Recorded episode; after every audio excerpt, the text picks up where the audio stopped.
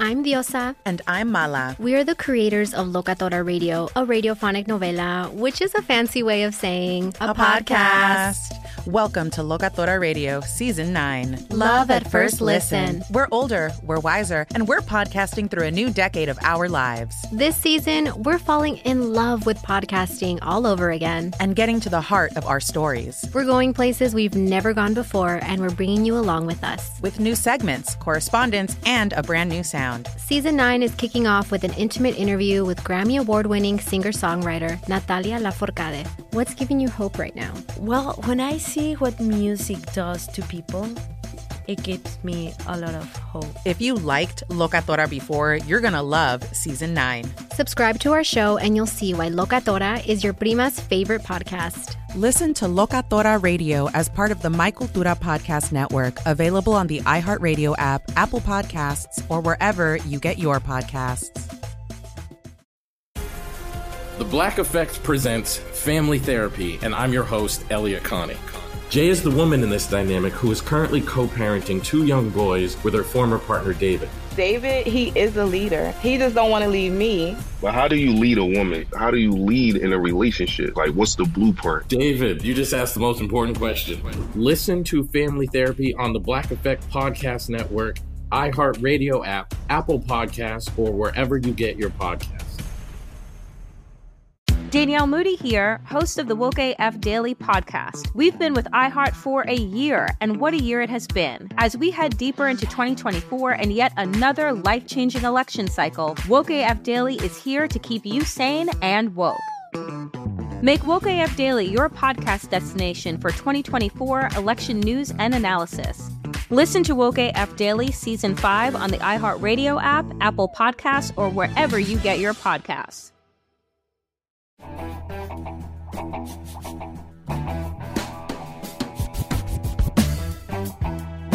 All right, folks, check it out. I got shows coming up, and I really want to see you there. So let me give you some specifics so you can get your tickets and make your plans. Now that the world seems to be opening up, now's a great time to get out and laugh with everybody else. So from July 9th to 11th, I'll be in Ontario, California at the Ontario Improv. From July 15th to the 17th, coming to Raleigh, North Carolina at the Raleigh Improv. My first time there. I'm excited. I'll also be in Oklahoma City from August 5th to the 7th at Bricktown Comedy Club. Again, another place that I've never been to before. So I'm excited to go to Oklahoma City. Oklahoma. Anyway, from August 12th to the 14th, I'll be in Liberty Township, Ohio at the Funny Bone. Some people call it the Cincinnati Funny Bone, but really it's in Liberty Township. It's right outside Cincinnati. Then I'm back in California at the American Comedy Company in San Diego, California from August 19th to the 22nd. There will be more dates added to this, and if you want to come out, you come let's see me. I'll also be in Abu Dhabi on September 17th at the new Etihad Arena. I will be the first performer there, and you should be there for this premiere event. This week's episode of Culturally Cancelled is a perfect example of what the show's all about bringing interesting people together and genuine conversations. That being said, today I'm joined by my dear friend, pretty much family, he is family, I don't need to say pretty much, my good friend and family member, Chuck Zito, who also happens to be a former Hells Angel and a fantastic actor. We've also got multi talented musician and younger brother of uh, Sylvester Stallone, to me, the more important Stallone. Frank Stallone is here with us. There's a new documentary about him on Amazon called Stallone, Frank, that is. It's amazing. You should all check it out. I loved it, and you'll learn a lot about the guy. And then to round it all out, we've got my homeboy Emilio Rivera with us, who you likely know from the many movies he's been in and TV shows such as Con Air, Sons of Anarchy, The Mayans. Um, you know, you get the deal. This episode, we talk about our favorite boxes in history, how it's a bad idea to mess with the Hell's Angels. I think I don't think this episode needed to tell you that one. And the and the time Frank Stallone once fought Geraldo Rivera and beat the dog shit out of him. This episode's a lot of fun, and Frank's got stories for days. So please enjoy. You know, what I see quite a bit once in a while before pre-COVID was I see uh, Sugar Ray at the golf tournaments. He looks Sugar, Ray could fight right now, bro. He's- Sugar Ray he's would mean, bro. fucking- Sugar Ray still looks like he's 40. He looks great. Fantastic. I just went on vacation. My uh, lady and I went on a couples vacation with some other couples, and Sugar Ray was supposed to be there with us, and then his sister got sick, so he couldn't make it. No, he looks great. You know what's really funny when you see Tommy Hearns? You ever see how big his hands are? I got big hands. His hands are like meat hooks. I always like Hearns, a hitman. Oh, Floyd Motor City Mayweather Cobra, don't wanna Motor play City with Cobra, Tommy Cobra, Hearns. brother. Tommy Hearns will walked him down and beat him. Well, how about him and Hagler when they had that fight? I Like, was dude, ringside. You were you, bro? With my bro- only reason I got Wow. Three ringside, rounds. So Remember that that's shit, with bro? Sly. Three rounds. That was a war of Wait, what did wars your right brother there, do? bro. Yeah, he was just there. I never heard of him, Yeah, I but- never heard of him. But you, I know. I would go to the fights with Sly. That's why I got privy to ringside seats. Me, I couldn't even get in the fucking place. You know what I It's mean? looking great. You went to some So, good fights then. I bro. was there. Oh, I saw him. all. I Iconic, saw man. Mm. Cooney, Holmes. Is that right? Yeah, but close because you know in those days they let the celebrities. That was 85. I gotta tell you, man. That When was Tommy 85 came out of the right there. corner. Yeah, he hit bro. Marvin. He hurt him. And Yeah. I, and I know he did. And I'm Richie eh. Giacchetti's there. Yeah, look. and I go, man, I Tommy. And then Hagler was standing in the corner in between. Remember, he used to do this. He hit his head. I go, Tommy's in fucking trouble now. Well, we lost Hagler last year. Remember when, bro. uh, yeah, we that just was- lost him. that was a it shock. really He That was was a this great- year, He wasn't it? looked- Was this it- year, yeah, he looked great too, this man. year. This Yeah. year, Yeah, a right, few months yeah. ago. We have. He was a great. He was. He was a. You know what? I used to see him fight in Philadelphia. And Philadelphia had four middleweights. Nobody wanted to fight. Benny Briscoe. Benny Briscoe, Bobby Boogaloo Watts, Monroe Brook, Boogaloo uh, no, Watts. Willie the Worm Monroe, Willie the Worm. and Cyclone Hart. Four killers. Yeah. He came into Philly and fought every one of them, and he lost to a few of them. Then came back and beat their ass. Yeah. He was he was a man's man. Marvin was He was tough. from Brockton, right? Brockton. Brockton. Well, he's actually from Newark, but Is he? after the riots in Newark, his mother moved into Brockton. But he was more Italian than me because of the Petronelli brothers. he spoke. And he ended up living in Italy. I know, but he spoke Italian. He spoke was Italian, like, yeah. But he had a "Hey, no, Frank." he had no nonsense style fighting, bro. Hagler, bro. he was, was- just, you know, he just, he was just, a, he was Did a you boxer. ever bro. see him? Think about it. Watch all the fights. Did you ever see him on the ropes? Ever? Never. No, that's he what I'm bounced, saying. all- but he was always in the middle. Never. And I used to ask my friend Dave Ravello, who fought Mickey Ward and all. I go, did you ever see him spar? I said, I've seen him all the time. I go, how was he? Like you said, businessman. Not For, killing for, guys, forward always, though. always forward though. you Yeah. know? Always, always like in control. Oh, The prowler, the prowler, bro, the aggressor. You know what I'm saying? You're the He was badass. aggressive. He Yes. was- he- I think he had knocked Monzon out. I'm serious. I thought Did he fight Monzon- Carlos Monzon? Nah, Monzon fought guys that were half dead. Yeah. Did he fight Nino Benvenuti? we'll, we'll cut that out. Ah. He knocked, he knocked, he knocked Nino Benvenuti. He out. did, right? But Yeah. Benvenuti was too good looking to be a fighter because he had all the girls. and stuff. Those Argentinian guys. No, he's Italian. Was no, I thought he was an Italian from oh Argentina. no, no, Monzon's Argentinian. Yeah, Where was Benvenuti? I thought he was Italian. an Italian from Argentina. no, no, he was from from. He was an Italian, He's Italian. from Milano. Oh, did you Yes. ever learn Italian from your father? Poorly, Well, that's fair. because they wouldn't let us speak Italian. Right. Say, ah, Frank, you speak English, so get a job. That's what I said. My "What?" dad was the opposite. Don't forget your fucking language. He Well, was you know, I slappers, bro. wish He I was would. slappers, bro. You know. But I see Where'd you that grow up Oh, here, in like Italy? with the Latinos, Latinos. Dodger Stadium. Oh, most of the Mexican Americans all can speak or they're all, mostly all bilingual. But the Italians, you know, because they came over on the boat, and the thing was, in those days, if you could not speak English, you couldn't get a job. So now speak at that. My grandfather could speak one. Been here Uh, seventy years, couldn't speak one word of English. My too. My grandfather. Frangingue. I forgot my Spanish be- just uh, out of spite of my The- dad. Bro. the- You know, I that was- remember going to my, my, my grandmother's every Sunday, and all the adults spoke Italian to each other. Yeah. But we never picked it Could up. your father understand? oh, absolutely. Your fa- Fluently. could he speak? absolutely, Yeah. yeah. That's all they spoke. And do you remember, like my And grandfather? his mother and father couldn't speak English. No, my grandfather Sylvester. And- But we never Oh, picked really? it up. Yeah, he was a right, barber. right. And he'd sit there like this, and they never saw him without, uh, even when he was retired for 15 They years, dressed, always dressed. shirt and tie, sitting at home. Really? What the fuck? Really? Like, but white socks. I never got the white socks. Everything was perfect. Your except, dad like, was a barber, right? my father was a hairdresser. My grandfather's a barber. My aunt Rose was a barber. My cousin Mark. My uncle Danny worked with my grandfather. His Silvestro's barber shop, and he'd sit there like this, and he'd smoke like this with the cigarette with the cigarette holder like this. Betty Davis style, right, brother? And like this. Yeah, like Betty Davis. And he would never, and he would do like, in those days it was different. He would sit at the end of the table, even though he didn't speak English. And he always had the biggest bowl of pasta. Right. And he always had the, the wine here. He always had the wine, like at those, like those big jugs, Mogan David Yeah, or yeah. where fucking, on the ground. The one with the little finger hold. Yeah, with the holding finger picking up. hold. And he would delve it out. It was probably cheap shit they made in the basement, you know. It was yeah. I you know I grew I I, I didn't I, I lived in an Italian neighborhood in Toronto. Um, There's a, oh, this is the biggest Italian community in the United States, in, uh, other than Italy, in Toronto. yeah, like so- four hundred, five hundred thousand. 400, 500,000. Yeah, in Italians. Woodbridge, where Yeah. I, where I where I Absolutely. lived. Yeah. and uh, I knew all about it because I remember going to my neighbor's house, my neighbor Rocco. I went into his basement And uh, I go, dude, there's fucking meat with mold on it. Take that down. He goes, no, my, that's prosciutto. I go, yeah, but it's got mold. He It's goes, no, you, green. he goes, you cut the mold off and then you eat it. I go, That's it. I'm not eating fucking prosciutto again. Oh, when they used to eat, when they used to age the steaks, it was like green. Mm. It's like stalagmites and shit, and then you cut it off. It's supposed to be good. Yeah, it's important that. These Italians, the old ones were characters, though, man. And every garage in around September, every garage would be open on my street and everybody's making sauce because they all grew tomatoes in their backyard. Yeah. Is now, do you, I call it sauce. Why, who calls it gravy? Gravy's like Irish stew, isn't it? Gravy's a, to me, gravy's Huh? brown. I call it gravy. My family you call really? it gravy. Yeah. Is that right? Isn't that weird? We always call it sauce. yeah, the Italians My- call it sauce. Yeah. But some call it. Somebody- Italians. My grandmother always called it gravy. Did she really? In Italian, she called it gravy, right? Was- Did she speak English or no? No. So she just, the only word was gravy. Well, they always said, you know, is the gravy done? Is the gravy? I remember that. Is that funny? Yeah. I know. Because there are a lot of people that, that call, like in Philadelphia, a submarine is called a hoagie. Yeah, or a hero in New, York, It's a hero. A or hero. something. Oh yeah. Or a wedge. Yeah. Wedge. Wedge a hero. Like my grandmother would make pizza, but it was this thick and it was square.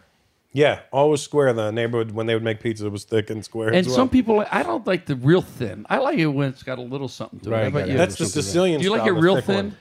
No, I don't like it real thin. That the Sicilian, the Sicilian one you brought yesterday. That that one's great. Is it thick? it's thick. Yeah. Yeah. It's Yeah. a- Right It's here, a place we- called we- Pizza Gino Wagon in East. Brooklyn. Yeah. What? Gino Fucking we used to have that in incredible. Chicago. It was uh, called Gino East. Gino East. Oh, uh, uh, uh, deep Gio- dish. It was uh, really good. There's um, Giordano's. Giordano's. Is that what it is? Yeah. I only There's ate the one time, it Giordano's was and there's good, brother. Luminaltis. There was good. Those are crazy. Those thick. uh, The, Thick the, one. the I, never, deep I don't dish. like deep dish, but they were really good. Those ones are good. Tasted like butter. Tasted like butter. It was good, man. Yeah. You know, It's when really I was good. down in East LA, you know, the guy I was working with, guy goes, Frank, you ever had, how do you say tongue in Spanish? Len- lengua. He goes, Frank, you ever had lingua? I said, no, I don't, what lingo? Like lingo. He goes, ah, no, you try. And I said, fuck it, it was the best sandwich. It's cow tongue. Oh, yeah, my but it's not mom like used they put a tongue on the, like a piece of fucking bread, like a big cow tongue. It's like ground up. Well, when we were growing up, It's we were really growing good, up, bro. We know uh, we were we were very poor, but very poor, and that was like a cheap meat you could buy. You But it's dig? good. Eh, well, My I mom never would liked- make you know, tongue you, growing you, up. You, you, you come out and dig it. Mexican version of spam. Eh, No, I love spam. I love that's the, to this day I eat spam, homie. to this day, my wife on Sundays I eat spam with Yeah, but eggs. that shit's so Jeez. salty. Ooh, People love but, but, but, you, but you have to fry the eggs. They just have to be fried, bro. That's the People way I love like fried it. spam. You know, those- In, That uh, in company- Hawaii, you can get a spam omelet at IHOP. A what? A spam omelet at IHOP. That sounds good. Oh, yeah. You know what's weird? It's like the worst shit. I used to do deliveries at a slaughterhouse, and it's like the stuff that nobody wants. That's why they That's make what the I heard. fucking That's what I spam. heard. It's like a bucket of like Pig's shit. lips and Just like- assholes. yeah, and they make you Calm put- down with that shit. And they put it in a. s- It's like in Philadelphia I, want, scrapple, I want us to eat that shit. homie. It's like good. scrapple. Enjoy your assholes, Calderon. My guy goes, Sharp- "Come on, it's a Frank, sharp taste, man. You know? we're having a picnic," and I go, "Do you have fucking Vienna sausages? That's the fucking the garbage." No, or, I I don't like those. That those I can't get. or Underwood's deviled ham. I like that. Spread that But you know what? When spread you that don't on have some money, bread. man, I it immediately doesn't- say, watch that, we- man. Watch we that. had I still everything eat that. we, that nobody could. I mean, we had it pretty. You know, But it's good, It was man. good. No, we know. No, but I tell you, man, some of the things that I grew up with, I still have now. My wife goes, "This is poor people food." I go, well, "I was Yeah, poor." we likes it. Yeah, yeah, it's the same Everybody shit likes because it, you know? you know, it, it- you know, you make it in life, and when I'm on the road, I ask Eddie. The first thing I look for is a diner. I like, I want a diner. I don't want. Yeah. They're like, there's a nice place here. I go, where's the diner? The I want Greeks my got fucking that diner. thing down. man. Oh yeah, Well, you have a big population of Greeks, and yeah. I'm telling I you used the to work truth, in a man. Greek restaurant. I learned a lot of Greek working in there. the Greeks were Greeks are like crazy Italians. Hey, Frank, hey, I was- remember it's like John Belushi on Saturday Night Live? Coke, Pepsi, no, no, Coke, uh, get out of here. you fucking-" Yeah, he was They're all fucking- Albanian, right? Yeah, but they're all hyper, the Yeah. Greeks, and they all got like too much gold around their neck. I go, what do I want? What, what, what, what, Frank, what, what, my friend? And he'd be yelling at someone. I go, well, listen, uh, George, uh, Frank, Frank, hold on. I'm like, Yeah, what- but- what can I do for you? But they're crazy, and they used to go to Atlantic City and they gamble like, oh man, Like they were Asians. oh fuck, and they leave. they're like old Sicilians, like the wives stay home. They awake on the Atlantic City. There's like ninety of them, all their cousins. Because in the diners, it was all cash. They made a lot of money. Oh yeah, they Well, did. they're open twenty four hours, and and everyone that works there is a relative. They bring over from Greece, like Saturday Night Live, the Greek diner. Yeah, they're e- they're either a relative or they're illegal. One or the other. But they all remember it was all cash. I said, uh, "Do you take credit card? Credit card, my friend. No, get out of here, credit card." Who wants There's to still a spend- lot of places still take cash only. don't think Rayo's Rayo's, doesn't cash take- only in New York City. Yes. Is it really? Yes. Yes. a friend of mine's hamburger joint, cash only. That's how you hide the money, brother. They said, "Hey, we don't have cash. I got a credit card." Hey, you gotta do The something, ATM's right? right behind Wasn't you, buddy. Peter Luger's cash too? Was- at One time? Uh, yeah, you I can't don't have know. these I went with high end people, places. so they as pay. cash. I don't give That's a too shit. much money to have on you. You know what's funny? I don't care who you are. You ain't getting in Rayos if you don't. You either got to be fucking mobbed up or know somebody. Where's that place you, we go to, Chuck? And there's what only like eight tables in there. Huh? Eight- only like six or eight tables in I Rails, don't know. right? He's been- I've never been to the one in New York. How real big is hidden it? over here. As big as this room, like Is it as big as the main room in, in Rayos out here or smaller? Smaller. Smaller. It's as big as when you first walk Yeah. in to the left. That's how big. When you go New in that York City place, is. bro, it's all about respecting that place, bro. I've Oh, been there a few absolutely. times. Where's it- where's that? The, the, the Rails is called this one. That's the one in Hollywood, but That's the one- original one is in New York Okay, City. It's there's been one. When you go in there, 125 bro, years already. You just go, it's all respect. right there. It's beautiful. Yeah, Good I like that. 125 years, no credit cards. No credit card. They- you know what? They, they predated credit cards. Was that one time? Because we were talking about Joey Rayo was a killer, was a hitman. The relative. No, I mean they're talking the 20s and 30s. If you saw a picture of him, he'd scare you to death like this. Well, they have, they have pictures up there in that restaurant. They really- Oh yeah, yeah. They, They put all nice. Well, pictures. the first one- The first one was in New York City Okay. on 114th Street, and uh, the second one they opened up in uh, the 20s. No, in in uh, Little Italy. No, No. in Vegas. Oh, Caesar's oh. Palace. But isn't, Chuck, the That's original second one- that's the original location. original one is in New York City. Why is it so hard to get in? Because it's small. It's Can you imagine if you go with Chuck, you get anywhere you with can, Chuck, bro. You cannot just, you know, Yeah. go Walk in in. there. You gotta know I mean, somebody, yeah, right? That's yeah, what people do, absolutely. yeah, yeah. Can you imagine They get the- a table? can you everybody imagine has, the- like everybody like, owns their tables. Now, let me like ask you'll you- have it Monday, I'll have it Tuesday, you'll have it Wednesday. But Chuck, was that neutral ground for the mob family? In other Yeah, words, yeah, So in other words, you get guys come in like Persico or this, and they Mm. would Yeah. that was like kind of neutral Yeah. territory. We're eating dinner. No, no business No today. killing. No business today. It's dinner time. the greatest potpourri of people I ever saw was at Columbus.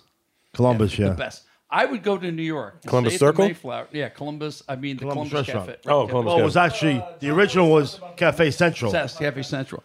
I would go. I swear to God, I'd fly to New York just for that. I'd stay at the Mayflower. I could walk around the corner. It was the greatest place because you'd see in one corner, you'd have like the fucking Columbo family. In this corner, you have a bunch of Finokes. And then this corner, you'd have like Brezhnikov and all the artsy fartsy people. And Paulie Herman was the master of ceremony. Paulie I love Paulie. We just went to dinner the other night. Me, Jimmy Russo, Pete. How's Paulie doing? Paulie just uh, went back to New York Sunday. He Paulie's goes there gotta for be- the uh, summer. Paulie's got to be 81. No, Paulie- he's not. He's No, he's no, late he's- seventies though. Yeah. Is Charlie still around? Yeah, Charlie's still around. They're great. Yeah. I used to go there, man.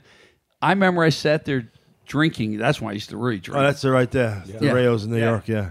With Brezhnikov. He used to go in the cafe. Only Columbus- seventy five. His birthday's coming up in next week. Paulie? Uh, yeah. No. He's born in that's it. forty six. he goes, that's Hard it. road, man. Fuck. I thought he was like 86. That's the difference between a Jew and Italian, I guess. Oh, yeah, yeah. and I remember sitting with Berezhnikov, and he used to. Re- I said, "Here's the greatest ballet dancer, Yes. in the world. Smokes like two, three packs of Camel non-filters a day. Drinks like a fish." So we're sitting there. saying- I said, "Misha, I said, who do you think's the greatest dancer ever?" And he says, "Fred Astaire." Is I that go, right? really? I go, why? He goes, because he was great at everything. He could do right, ballroom, right. tap dance. He goes, I think he's the greatest dancer ever. And that's coming Imagine from that. him. Coming You from can sing him. it dance in the rain, Say right, Fred brother? Astaire. yeah, but I mean, he said, but he was good at everything. Right, right. He was good at adagio, good at everything. Michael Jackson even said that too. he that thought right? Fred Is Astaire that was the right? greatest dancer. Yeah, well, because yeah. he could do everything, Yeah. you know. And it's you know, but I miss New York. It's so sad. I mean, I I heard it looks like Escape from New York, Chuck. Ah. I O- heard it's really over- bad. they told me uh, there was 300, over 300 moving trucks in one day in New York City. Everybody getting out. And over 9,000 stores closed. Really? And this mayor is such a putz. When you think about it, with all the murders and crime, just didn't do anything. It's like Nothing. the guy out Nothing. here. They don't do anything. The cops are quitting left and right. I would. It's starting to look like New York in the early eighties. I think it's worse. Yeah. Look Here. at no in New York. Oh, in New York. Oh, is that right? Yeah, remember in the early '80s, it was dangerous as shit. Late Oh, '70s, early '80s. absolutely, absolutely. But now Because you got the We used to go homeless. all the time because Toronto's only an eight-hour drive from. But New now York. you got all the homeless on top of it. Oh yeah, it's worse. And you got the drug addicts, and then the uh, Yeah. the people with mental issues. They really need to weed through all this. Figure out who's got who's got a drug addiction, who's got a mental All issue. right, you go in the and find the right straitjacket, place you to get over these here. people in the right places. You to fucking Yeah. gallows. Next, I mean, that's how you just Forget said about That's it. what Giuliani did. You to the guillotine. You fuck, get out of here. No. Who cares? I mean, what the hell? Shootings are up 166 percent. that? That's insane. I Yeah. remember w- when I used to stand on a street corner and sing in New York City in 1970. I sit right on Third Avenue around 58th. My brother chased this fake blind accordionist off the corner. He says, "Get the fuck out of here! My brother's singing here," and I was like, hair down to here, and I'm sitting. And it's freezing, and like I had my guitar case open, like a nickel, dime. I'm sitting there singing, but there was a guy. He was playing the accordion like with the cup, with like the three blind mice glasses. And my brother goes, "This guy's full of shit." Because every time a girl would walk by, you go, "This guy's not Right, right, fucking right. blind." He goes, "Hey, you've been here long enough. Get the fuck out of here, my brother." You know- you know So what, I I- stood I- on the corner. You know, I gotta tell you, bro, of all your, bro- your brother's movies, I, I love them all. But Paradise Alley, bro, was one of my favorite all funny. time. I love that movie. Bruce Springsteen said it's one of his favorite movies, and the movie died. It didn't do anything. You know, but but bro, but it was about three brothers. It's a bu- beautiful story. You It's have to- funny, though. I love that movie. Like my brother's wearing an earring in 1946. right, right. It's a He has a goofy. monkey, he has a monkey. I know, it's a goofy movie. I mean, you know, love Terry that movie. Funk. Oh, yeah, Thug yeah, yeah, Wrestler. yeah, yeah, yeah, yeah. You Yeah, sideshow yeah, yeah. freak. Paradise There you go, bro, bro. There you go, man. hey Frank, do you ever feel like you could have been the third member of Hall and Oates? Yes, I do. that would have been a good. I do. You know, I sang on Daryl's show live from Daryl's house. Well, I've known him since 1968. It's in Connecticut, right? His house? No, uh, n- yeah, no, it's in uh, Pleasant Valley, New York. Up, up. Oh, it's right by there, though. Yeah, and so John was in my group. John Oates. Both of them were. Yeah, well, Daryl was going to be it, and then he figured, well, these guys aren't making any money. I'm getting married. Forget it. So, the greatest selling duo, and it took them that long to get in the Hall of Fame. Hall of Fame's full of shit. The Hall of Fame. Why is is- Grand Funk Railroad not in? They only they were huge. Three Dog Night's not in. There's a lot of people that Jethro Tull's not in. there's a lot of people they overlook, and I don't understand. How's Joni Mitch, jo- Joan Baez getting the Rock and Roll Hall of Fame? Jay Z got in this year. I'm a hip hop head, and I don't think that's. But the that's right not move. rock and roll. Again, I agree. Uh, They should have a hip hop Hall of Fame. They definitely should. There is one, but they they've they've gone. They've lost the plot now. Yeah, they've completely lost. They the lost it a long time Oh, ago, man. Eddie Cochran, that's Everything. rock and roll. Eddie Cochran, Gene, Vin- that's real Elvis. That's real rock and roll. Yeah, yeah. You know what I'm saying? That is a badass movie, bro. It I is. love that movie. It's a great That movie. was the first movie Armando ever San. directed. Armando San was his first gig. Armando Sante. Yeah. I, I, the funny story. Armand and I, he was unknown, and he looked like Sly a little bit. Yeah, They- yeah, they- yeah, yeah, yeah. So we're at Studio 54, and again, the only reason I got in was Sly. I didn't have fucking money. I lived in Trenton, New Jersey, in an eighty dollar a month apartment. So I go to Studio 54, and they're starting Paradise Alley, and I meet this chick there, right? And Armand's, I said, "Fu-" and my brother ditched me, left me at Studio 54. I had nowhere to go. Armand goes, hey, you can come stay at my place. So I have this girl.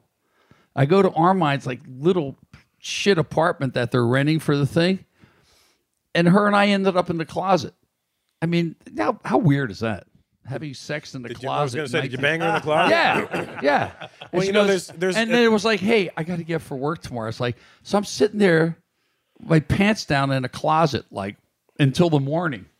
You're a fucking idiot. I mean, can you imagine? I mean, that's like a bad. That's like Joe Dirt, a movie, something like that you know- would be in there. But you know the convenience of that is if you get her pregnant while in the closet, there's a hanger right there. That's true. That's true. Oh, That's man. rough. That was rough. but that Oh, Oh, wow. was Studio 54 was the great was the, the greatest club ever. You'll never see anything like that alive. I mean, you see the most I'm not going to name it, but the most famous people in the world sitting there doing lines of blow off someone's ass. Oh, I mean, they've listened. Sick. I heard that everybody would avoid Andy Warhol because they'd be like, "Oh, here he comes. He's got his fucking camera with him. I don't need any pictures of me doing blow or fucking this chick Yeah, or this Mm. yeah. He whatever always was carried going a on in little- there." He always carried a little Yes, he camera did. right in his pocket. Yeah. Is that right? And he would I see you and used be to like, see him- smile, and then he would take your picture. Yeah, I don't think people even gave a shit then. no, a lot of people would avoid because they didn't Oh, want yeah, those mountains of fucking blow everywhere in there. Oh man, that place! I, and I and then people having sex up in the seats because it really was a studio. It was. I remember going down to the basement with Liza, and we went in this uh, room, and the guy opened the door, and his name was Hans at the time. Hans. Dolph Lundgren. Oh, He my God. goes, "How you doing? I'm Hans." And he Hans. was going with. Uh, what was Oh, it? Grace Jones. Grace, Grace That's Jones. right. Right. What Guys, happened that- to the other brother, Lee Canelito, that played the, the big brother? Lee Canelito, my brother tried to make a boxer out of him, but the guy Didn't work out. He was a big dude, right? Yeah, he's real big, Yeah, about yeah. 6'4", 260. Yeah. Yeah. Trying to make him another Primo Carnera. Well, no, he could actually fight, but he had no fucking heart. I saw he goes, You're six foot five, you're two sixty, you hit like a truck. Well, my mom, he's from Texas. Well, my mom. I didn't know that. I said, Well, your mom's not fighting. You're living in my house for free. Get the fuck out of here. Go back and fix your truck in Houston, you dipshit. Is there? Yeah. I thought he was an Italian cat, Yeah, man. he's He- Italian. Oh, he is, but he's from Texas. Houston. Yeah. And I Yeah. go, my brother goes, I can't fucking believe this guy. He's fucking this big. He's afraid to fight this fucking idiot. And so I got him like a four page. Remember the thing in Life magazine? It was like four pages. Oh yeah, yeah, absolutely. I mean, this guy could have got. Good looking kid, too, man. Yeah, big, he big, big, was, big, yeah, yeah. but he could have done what Jerry Cooney did. He Right, eventually right, could have right, gotten a title shot with Sly. And he's like, "Where you know my girl?" It's like I'm dealing with a fucking moron here. I said, "I know. I told you he's an idiot." Oh, man.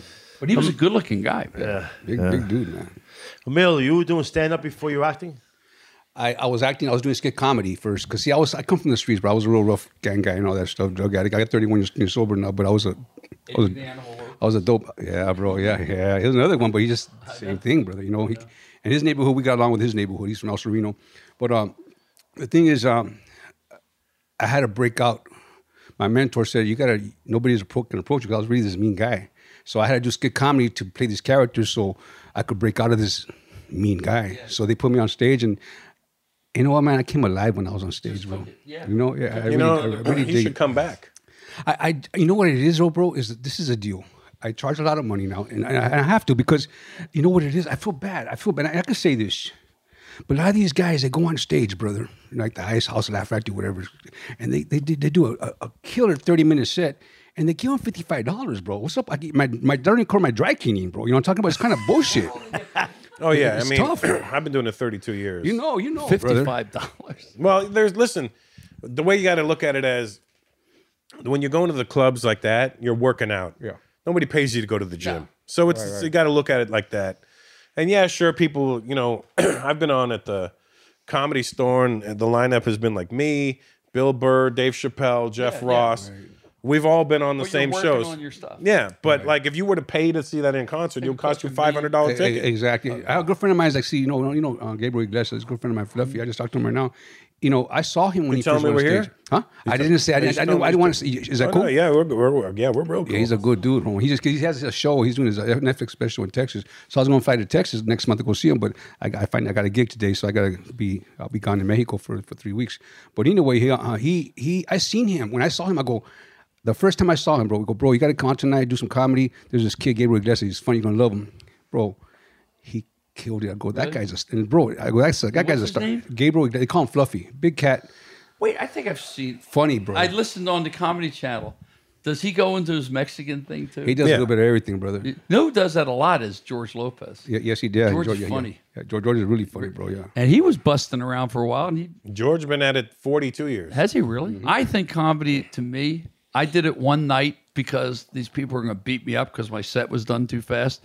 They said, "Get back!" I said, "I don't have any more songs to go. We'll fucking do something, all right?" And I because I played and I was so nervous, I played the set. It was so fast, it was done, and the other act hadn't showed up. Dion from Dion uh, was in Florida. Deanna the Belmont? Yeah. So I get done. I'm like 21 years old, and the guys go, "What, what are you doing?" I said, "Well, I'm, I don't have any more songs." He goes, "Yeah, but we got a full house. He's not here yet. Get the fuck on stage, right?" I go on stage. I swear on my life, I, it was almost like I inherited Shecky Green's soul or something. But I had people laughing. I got a standing ovation. So I got fired as a musician and hired as a comic and fucking died. The next day, it was like a corpse. And I said, I said, this is a lonely ass life being a comic because you die, it's a. Oh, yeah, you can't blame nobody. You can't. You, see, if you do a movie, can't back, movie hide. back TV show, you can blame the director, the producer, the writer. matter Well, you're on what. com- when you're doing comedy, bro. It's all you, brother. One hundred percent. I think it's the hardest thing in the work Yeah. of life. You know, I can. You've seen me live. I can be funny on my stage because Yeah, I, yeah. well, I'm playing guitar, and if something goes bad, I just go into guitar riff. But I've seen guys like fucking die. Oh, I've eaten it. I'm 32 years. I, I think I eat it about 10 times a year still. Really? Oh yeah. I would been with. Don, I used to open for Don Rickles. Oh, I saw that. That's that one was of my wild. favorites, bro. But Don would. Oh wow, He- what a trip! I swear to God, did the same show for Oh, 25. you just mix it around. All you do is mix it around, bro. That's all you do. Put it in different spots. you But know? I saw George Burns at 90, I, he had to be 95 years old at Harris. Hour, 10 minutes. Fucking guy Mm-hmm. did not miss a beat. He was funny as shit. Ah. So I went to the doctor, wanted a With the blood cigar? sample, a stool sample, and a urine sample. Ah, I gave him my underwear. Hey, you know what story? But he made me- was great, man. He was. fucking- You know what story made me laugh in your documentary? What? The one about you getting high and then Oh, just my tuning guitar? your guitar Oh, on man. stage for the whole set. He was just tuning his guitar, but he what'd you do? Someone Acid? Gave me PCP. What the fuck? And I'm sitting there on stage. Ladies and gentlemen, Valentine. I came on stage and I used to play a 12 string. And I was going like, hey, how you doing, man? You know, they- they- they- I did a string and one of the octave strings was off. So I'm there, hold on. Ying, ying, ying, ying, ying. And all of a sudden the neck starts getting longer and I can't like, feel like I can't reach. ying, ying. And then I untuned the whole thing. It sounded like a fucking sitar. I go, thank you very much. And that was it. I didn't even play a song. And my friend Joe Tucci was the one that put that shit in the joint. I said, "You idiot." PCP would do that to you, brother. That was my time. That in the was 80s, that in was the my, eighties, bro. Yeah, that was my only, and that was just laced a little bit. This is 1970. It's called a lovely. Yeah, they played with some weed and some. Oh, man. I angel said dust, that yeah. was my last, And then in the uh, 80s, they did ruler blunts. Well, we, we, we do we, we dip on we dip Sherman cigarettes in the juice, suck it up. and Sherm, oh, right? Sherm, yeah, Fuck, yeah. man. No, I was it for me, man. That and I remember I did mescaline once, and guess what happened? We I was with three guys in Philadelphia walking through the city. We walked from night until it started becoming daylight. I swear to God. We walk up the Philadelphia Museum steps, right where the fountain is up there. Right. And we're sitting there going, oh, wow, man, it's getting daylight. And all of a sudden, the fountain turned on. And it was like 900 different colors. in there, oh, wow, man, you know, all tripped out. Who would think six years later, my brother would be running up the steps? That'd be one of the most iconic scenes in badass. boxing. Yeah, that's pretty Here are a bunch of stoned out assholes. like, what's, staring what's, at what's me. the mescaline? What's that one? What is that one? Is that a downer? What is that? Is that like acid or what? What's that? Mescaline? Yeah, what it's is like that? a sil- psilocybin. It's probably. psilocybin. I mean, it's not really intense, but it's like you get like Indians used to. Have it. Okay, the Like peyote, peyote, peyote. Yeah, kind peyote, of like yeah, peyote. right, okay, yeah. yeah. Mushroomy, Okay, all right, I get it. I And you got get like, but it's you almost get like goofy. I mean, we were we walked around all day, and we ended up that morning. We came walking by. I swear to God, and I went like this. it. That's that's that's at the that's the ice house with George Lopez, bro. Get Lopez, right? Yeah, brother. Yeah. Look at you, man. Wow, I, I used to have some good times, brother. We had some good times. You know what happened was You look like Sebastian. Sebastian. oh, Maniscalco. I love that guy's funny, bro. That guy's a trip. That guy real, real, real animated. That guy. Yeah, Uh, Wow, you, how old old were you then? I was uh, 30 years ago. I'm 60 right now. No, that was like 40. He does look like something. Yeah. Wow. Look how young you were, man. Yeah, brother. Good times, bro. But see, this is a deal too, bro. This is uh, I could say this shit, right? Yeah. Yeah. But it was this, bro. You know, when you when you go on stage, you know, there was always ladies waiting there. You know what I'm saying? I was always married. You know what I'm saying? And uh, so now I was going to the stage just to go do 15 minutes. It really, I was going to go get, you know, Yeah, that's what we all did it for. I wasn't, hot with the chicks growing up. The, the comedies what got me, made You know, me, made me accessible. And then, and, then, and then they pump you up so big when you get on stage. They, oh, he's done this, this," and then all of a sudden you're a star getting on stage. You better kick ass, you know. And then there's always somebody that there was always people there. They knew where you're going to be at, and I was always game to go for it, man. You know what I mean? So, Yeah, You don't want to be rude, you know. I remember when George Lopez introduced you there. He Yes. goes, he did this, he did that, he's doing this movie, he's doing that. Man, he should be hosting the show. Exactly. I was doing that movies back then too, as well, bro. Yeah, know, you had so- already done Con Air by this Dot time. Con Air, and then I had Oh, done yeah. traffic. I had done traffic Oh, with yeah. Steven Yeah, Soderbergh. Yeah, yeah, yeah. Con Air Chappelle was in Con Air. bro. check- okay, this is before Chappelle was big. So we go to his room. Chappelle would always be smoking, right? And bro, he would just tell stories. He goes, "I'm gonna be a household name, motherfuckers." He would say that back in '95, bro. And you know what? Look at him now. You know what was funny was Martin Lawrence. Yes, he was. Bro. Goofy. Yeah, yeah. His yeah. show was funny though, because he's kind of goofy in a way. Yeah, you know He's Martin used to box too.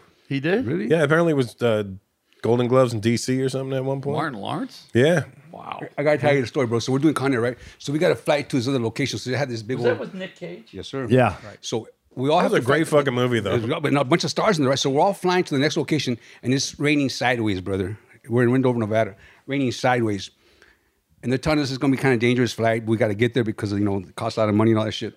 We're on the fucking plane except Nick Cage. Nick Cage left a day early. This is not the Con Air. This is Connor. Yes, well, no, it's, it's a plane. Shoot, it's a Oh, real plane going to, to the next set, right? So we're flying, bro, and then we barely get up, and all of a sudden the engine turns off. Bro. It was fucking scary. And Chappelle goes, "Put in the clutch, motherfucker! Put in the clutch." Oh man, I hate flying. God damn it. It was ugly that day, brother. Ugly. I mean, I have you ever been in a bad flight? I've been on many. And it's like I said, you know what? Is it really worth this shit?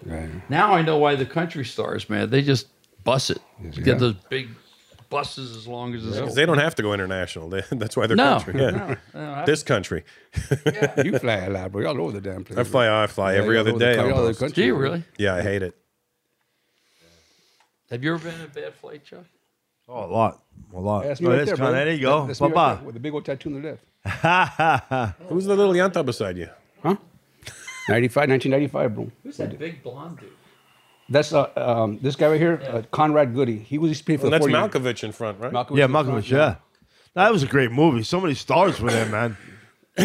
It was a good movie. And uh, Malkovich was one of my fa- well, he's still one of my favorite actors, and so He's a really good actor. and he, he's a, he, and I was starstruck when I worked with. I was really I really was. Look at Danny there too. Yeah, me, Danny, and Jesse Borrego. Wow. Behind the scenes, yeah, that same movie, yeah. Yeah, how's he doing, man? He's doing great, bro. He's doing. Dan- Danny's a great guy, man.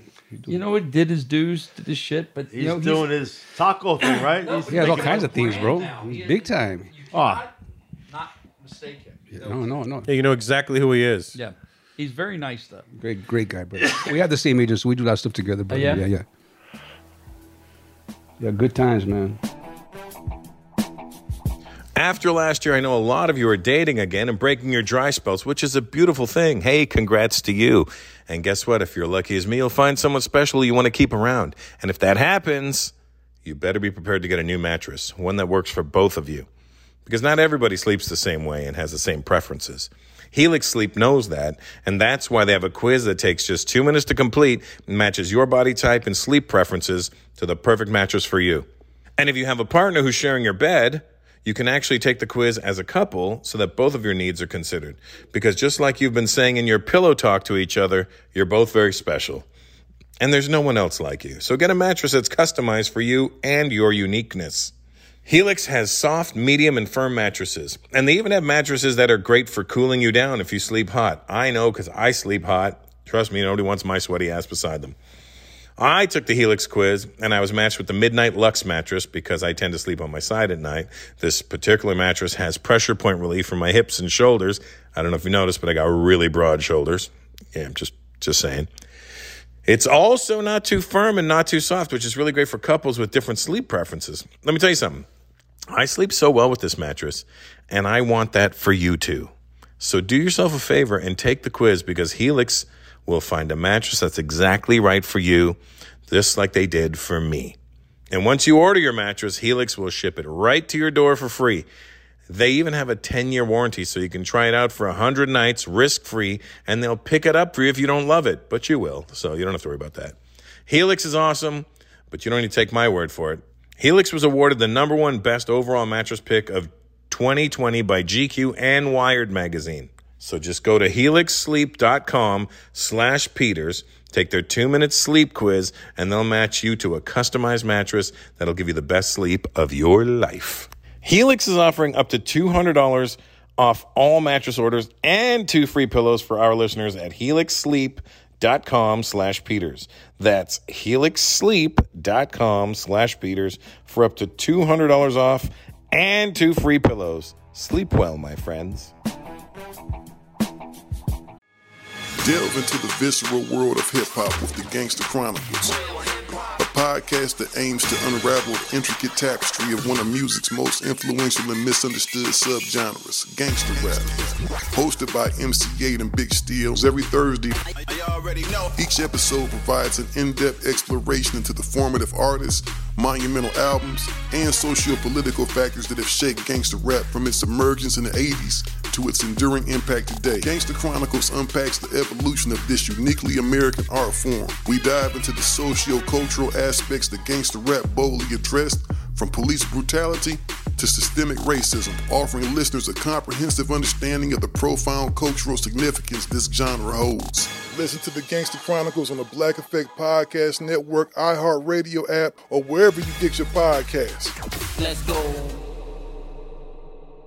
Hey, I'm Jay Shetty, and I'm the host of On Purpose. On Purpose's mission is to create impactful conversations to help you become happier, healthier, and more healed. This week, I talked to Tiffany Haddish in a hilarious, deep, thoughtful interview where we dive into family trauma, grief, sobriety, love, and dating. You'll be laughing, crying, and have so many impactful takeaways after this interview. I had this like, you know, homie lover friend for a long time. He's very disrespectful to me, very kind of messed up to me. But in my mind, we could get married. We had the most beautiful babies. He handsome. I'm pretty.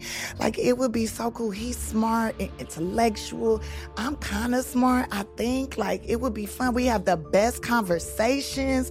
Like we have fun, but then he would treat me like crap. Listen to On Purpose with Jay Shetty on the iHeartRadio app, Apple Podcast, or wherever you get your podcasts. Trust me, you won't want to miss this one. Hey there, I'm Dr. Maya Shunker, and I'm a scientist who studies human behavior. Many of us have experienced a moment in our lives that changes everything, a moment that instantly divides our life into a before and an after.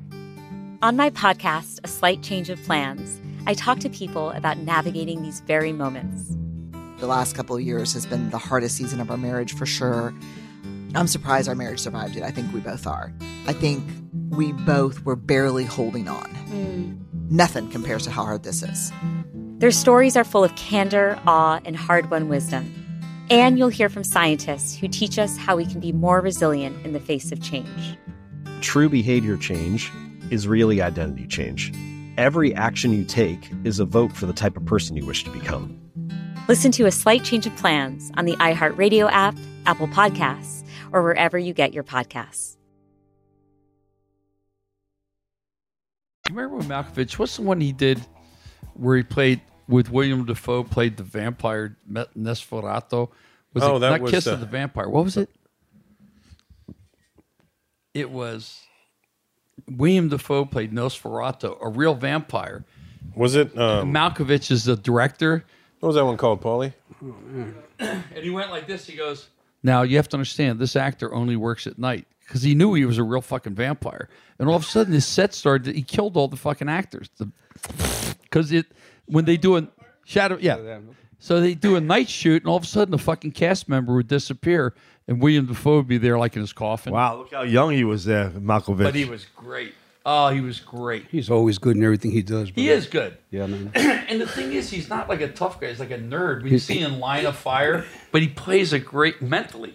Yeah, I did a Hey. movie with him about five or six years ago. You did? with with uh, Malkovich. Great guy, right, brother? What a nice guy? Really nice guy. Great- I was no, great guy. intimidated when I met him. So was I. Because to me, he's like such a great actor. I was Yep. like, hey, m- nice to meet you. He said, hey, what do you do? What's your name? Where are you from? Yeah, that's, that's good. That's a good impression.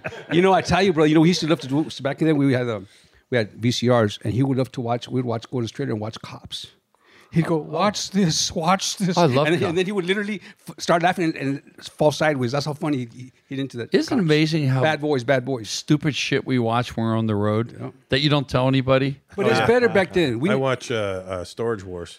I love it. I like Storage Wars. Nothing wrong with that. Oh, I love that shit. Man. And you know what's good? You know, guess what I just did, brother? I just did Family Feud, bro. Oh, did you? My, my episode The comes celebrity out Ju- one? Ju- June twentieth. Yes, uh, it's a Mayan. I do the show called Mayans MC for the you know uh, for the past. Right, yeah, yeah. So uh, Oh, so was it's- the Mayans on it? It was the five of us Versus who? against. Uh, it's a group. Uh, one religion. One religion. One no. One one republic. One republic. Oh, it was a It's a look. ba- boy band, I Yeah, guess. yeah, you know. yeah. We Oh, played that's again. Wild. It's gonna air in two weeks, so you guys are gonna dig it, man. It's fun.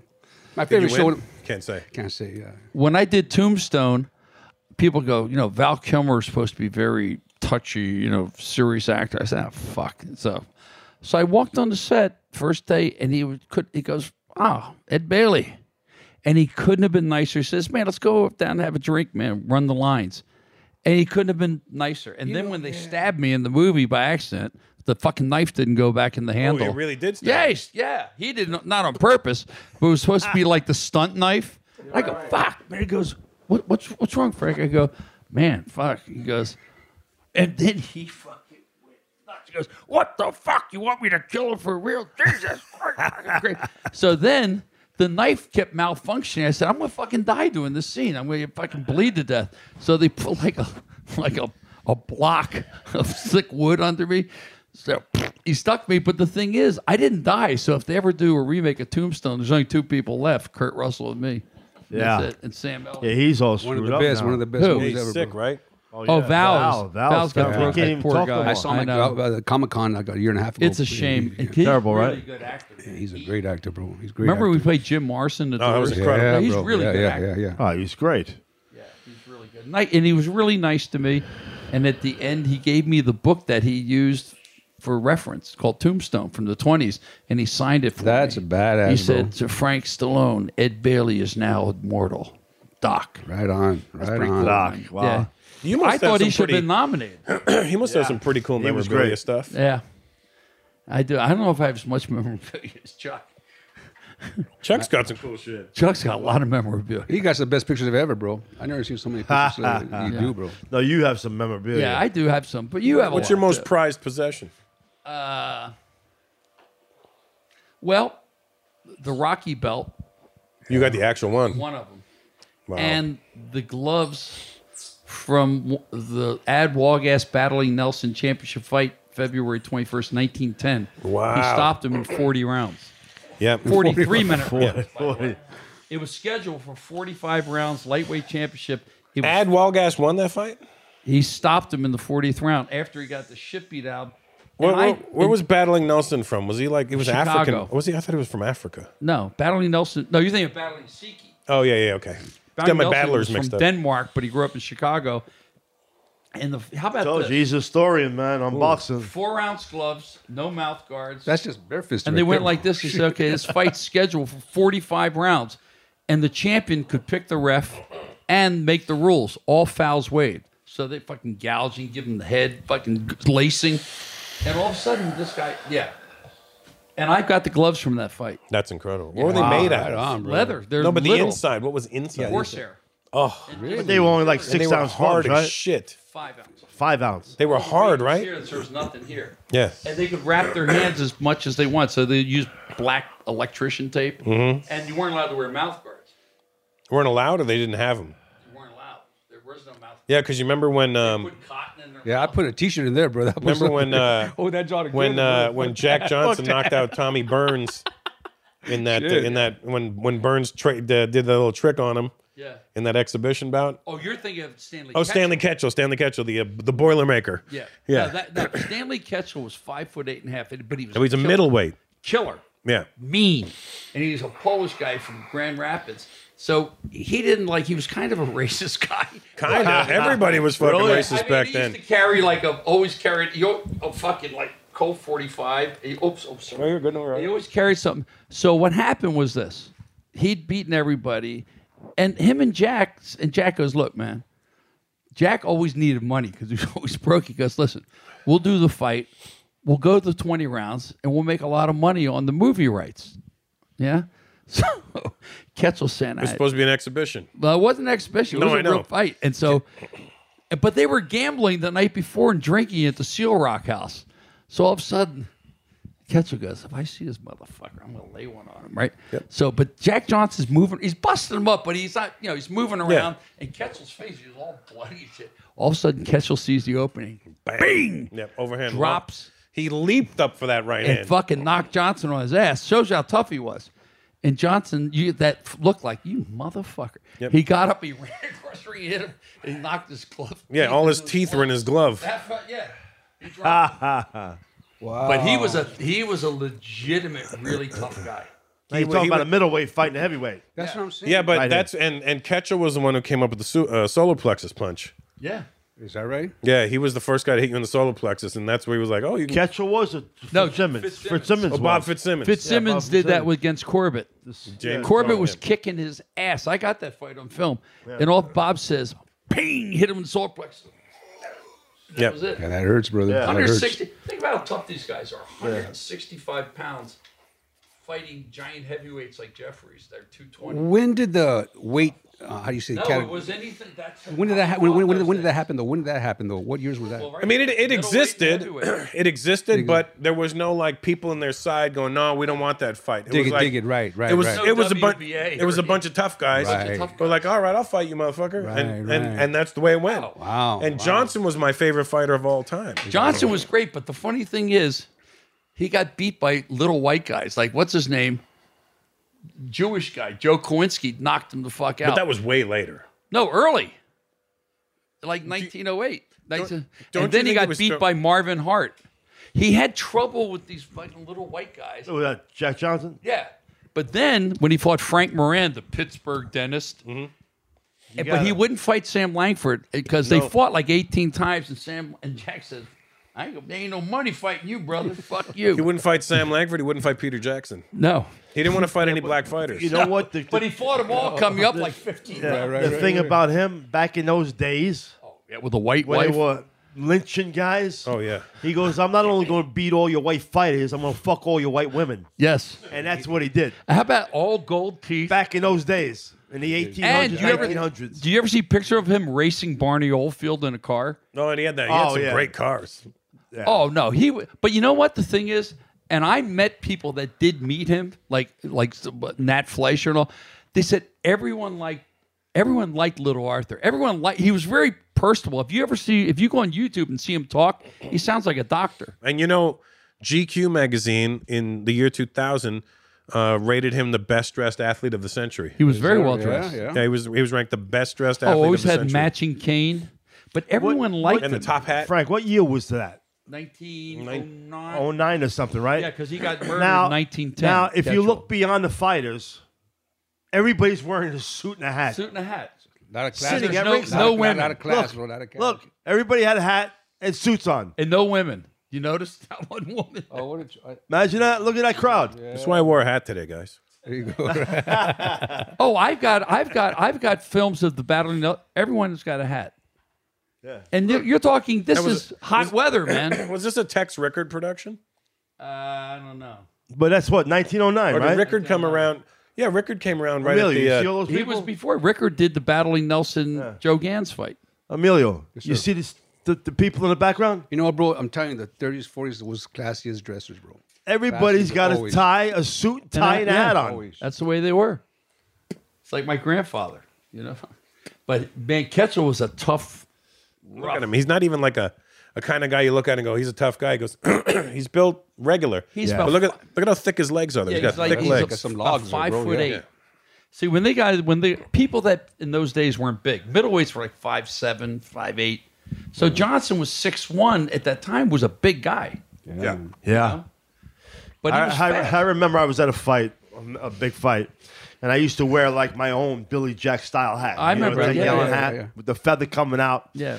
And I remember when- when the fight started, it- when the bell rang, I took my hat off, you know, and the guy behind me says, "Man."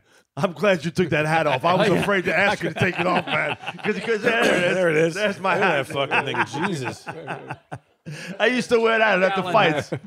I remember being at a fight with Chuck once, and Chuck had on these leather pants that had flames up the leg. Yeah. Oh, yeah. Remember that? And I said, Chuck, what if somebody calls you a liar, liar today? You guys fought? You guys fought each other? No, no, no, no. Hell No, but that was my hat, Hey, my hey, own style. Hey, I'm Billy still Jack breathing, hat. which means I, didn't fight Chuck. Yes. If I'm Yeah. alive, I didn't fight Chuck. His hat. My mo- most prized, uh, I have so many of them. But I'll tell you what I like, love of yours. One of the best one replicas is the John O'Sullivan John belt. O'Sullivan belt. Wow. You got a replica of that? Wasn't that the Yes. ring belt? No, whoa, his weight is Oh, yeah, you know, that- 1889. He was the first uh, bo- uh, gloved heavyweight champion. Yeah, I, he- first of all, he's, He's my, got a great- he is my favorite fighter for the reason this. John L., not Oates, John Eddie. L. was he only had three bare knuckle fights. He hated bare knuckle. Yeah. break your hands, right? and he was a braggart. So guys would walk up to him and go, "Oh my God, shake the hand that shook the hand of John A. Sullivan himself," because remember, it was a, and the book on him. Now dig this. This is now he was a stone. One of my alcoholic. favorite movies is Gentleman Jim. Oh, He was not. John, you know, Errol They all Flynn, were man. back then, weren't they? He went on the. There's a belt. He's got that. Wow. Wow, bro. Is that what? Why? Had like 390 diamonds in it, rubies, and shows how bad of a lush he became. He took all the stones out and then hocked it, and it hung in a bar for years. And they said, "Ah, fuck it," and they melted it. Ugh. Oh, it was real Oh, gold. wow. Yeah, solid gold. So dig this. So you got to Oh. read this book called John L. Sullivan Ringside. Now these are real reports by reporters. He, they said he was so fast, light. And forget the picture you see him with. That's he's older. He was so fast, and there was no sound then. That's the belt, right? He That's fought it. Johnson, didn't he? No, He's got no, the no. replica. I No, thought he Emilio. fought Johnson like uh, No, no, he never fought Johnson. Johnson fought somebody who he didn't want to fight. Oh no. It was a former champ after he'd won the title. He lost to Jess Willard, but he he fought um That's when he was Shadow and the. the uh, Was it Corbett he fought, The maybe? Sun. No, he didn't fight Corbett. He fought um, fought Frank Moran. He Oh, it was fought- Jim Jeffries then maybe. Yeah, 'Cause Jim Jeff- Jeffries. Jeffries had come out of But he retirement. came out of to fight retirement. He weighed 320 pounds. Yeah, that's what it was. But hey, thi- I, you met Jack Dempsey. Yes, I did. How was he? Great. You did you, you, you met him? Oh yeah, he was time. always sitting at the I was- front window at the at, restaurant. at the restaurant. Jack Front Dempsey's window. on Broadway. Yeah. Oh, I go there He all was the time. always there. He was there every, right in You the go front there, it's window. not there no more. No, there's a spot right on. Oh yeah, yeah. But that's when he had the restaurant, Right. Yeah, but he's And- sitting in the and- window. Yes, right? But- yes. yeah.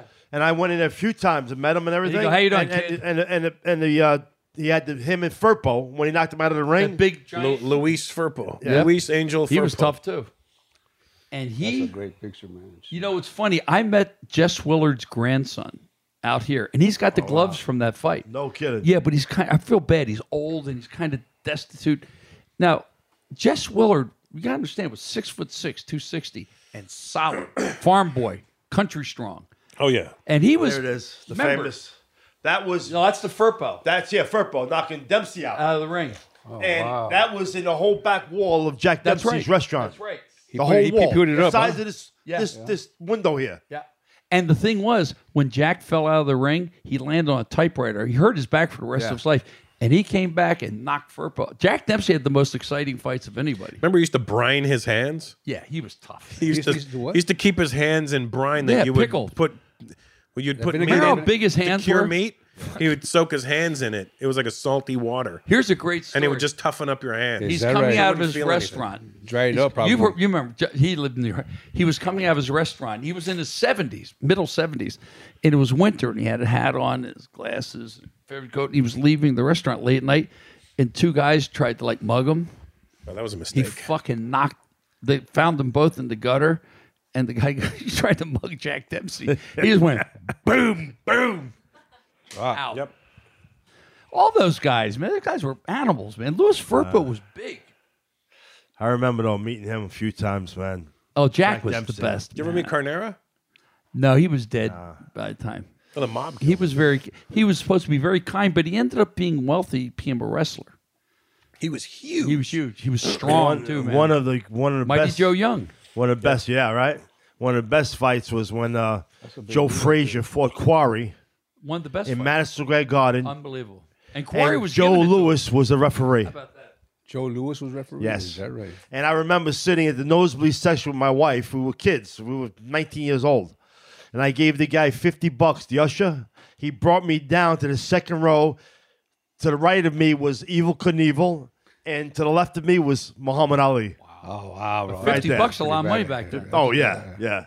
But tell me, well, Quarry was in that fight. He was banging Joe around, Yeah. but Jerry Quarry was the most underrated. Yes, tough. Today, he definitely beat a champ, but he fought. He's small. Yeah. At a bad time when Joe Frazier and, and Oscar Badalamenti guys were getting big. And, you know, uh, Muhammad Ali. I Yeah. mean, But he beat great fight. He beat Mac Foster. He Ah. knocked Shavers out. He knocked Shavers out in one round. I was Yeah. at that It fight. was that in was one in round. uh, Yeah. that was in Nassau Coliseum. How about In that? Long I used to Island. like Shavers, Bernie Shavers. He was a badass. Bro. Yeah, He knocked him out. knocked him No, out. Jerry Jerry was double tough. He was tough. He was Mac tough. Foster. He beat Foyt Patterson.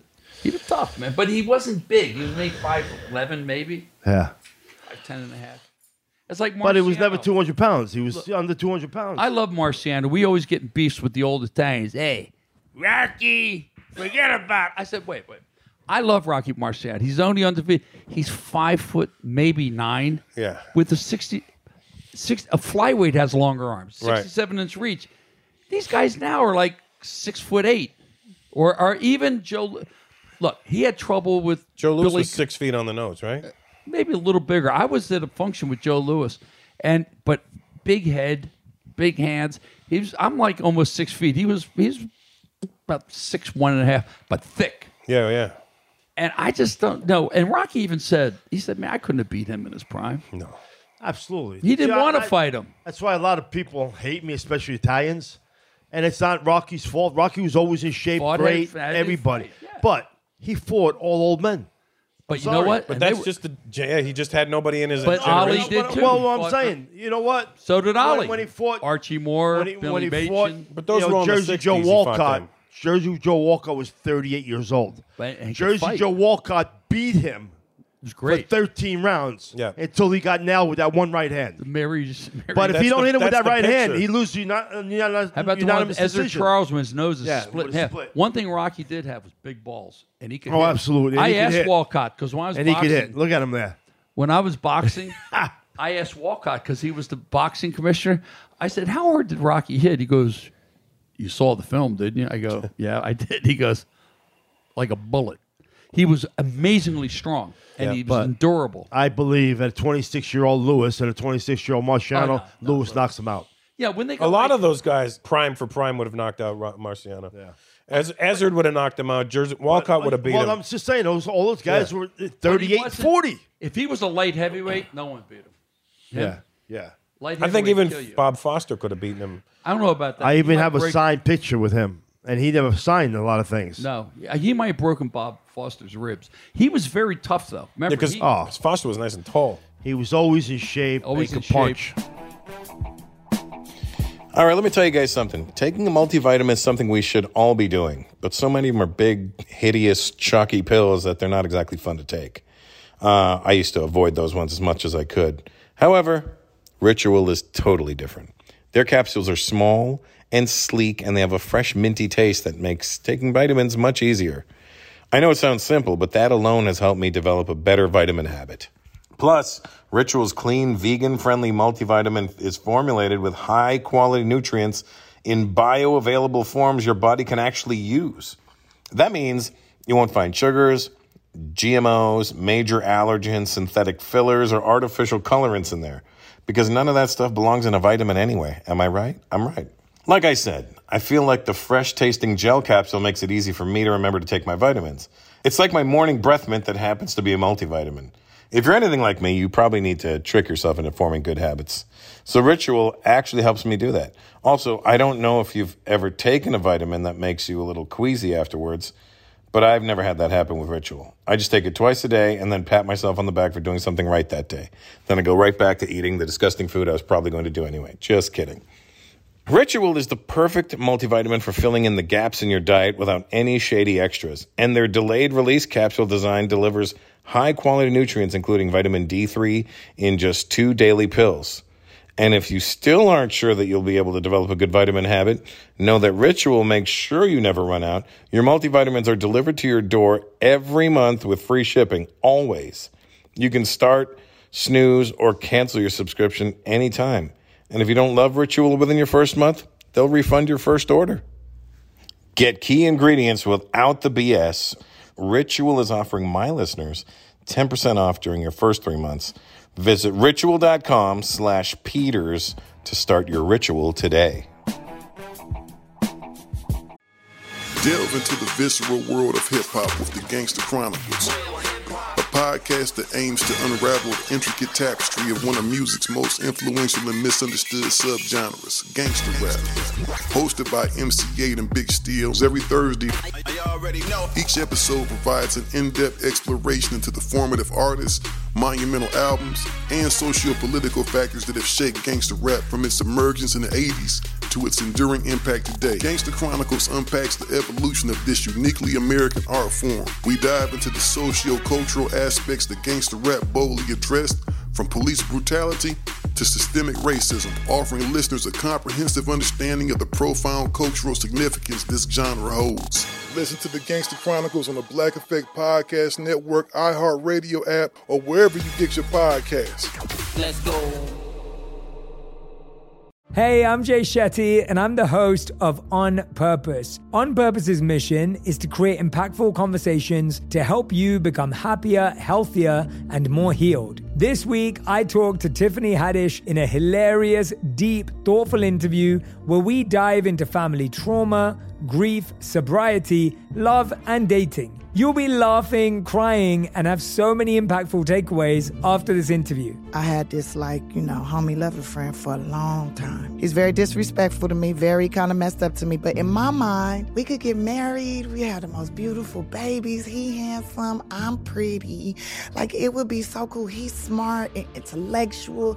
I'm kind of smart. I think like it would be fun. We have the best conversations. Like we have fun. But then he would treat me like crap. Listen to On Purpose with Jay Shetty on the iHeartRadio app, Apple Podcast, or wherever you get your podcasts. Trust me, you won't want to miss this one.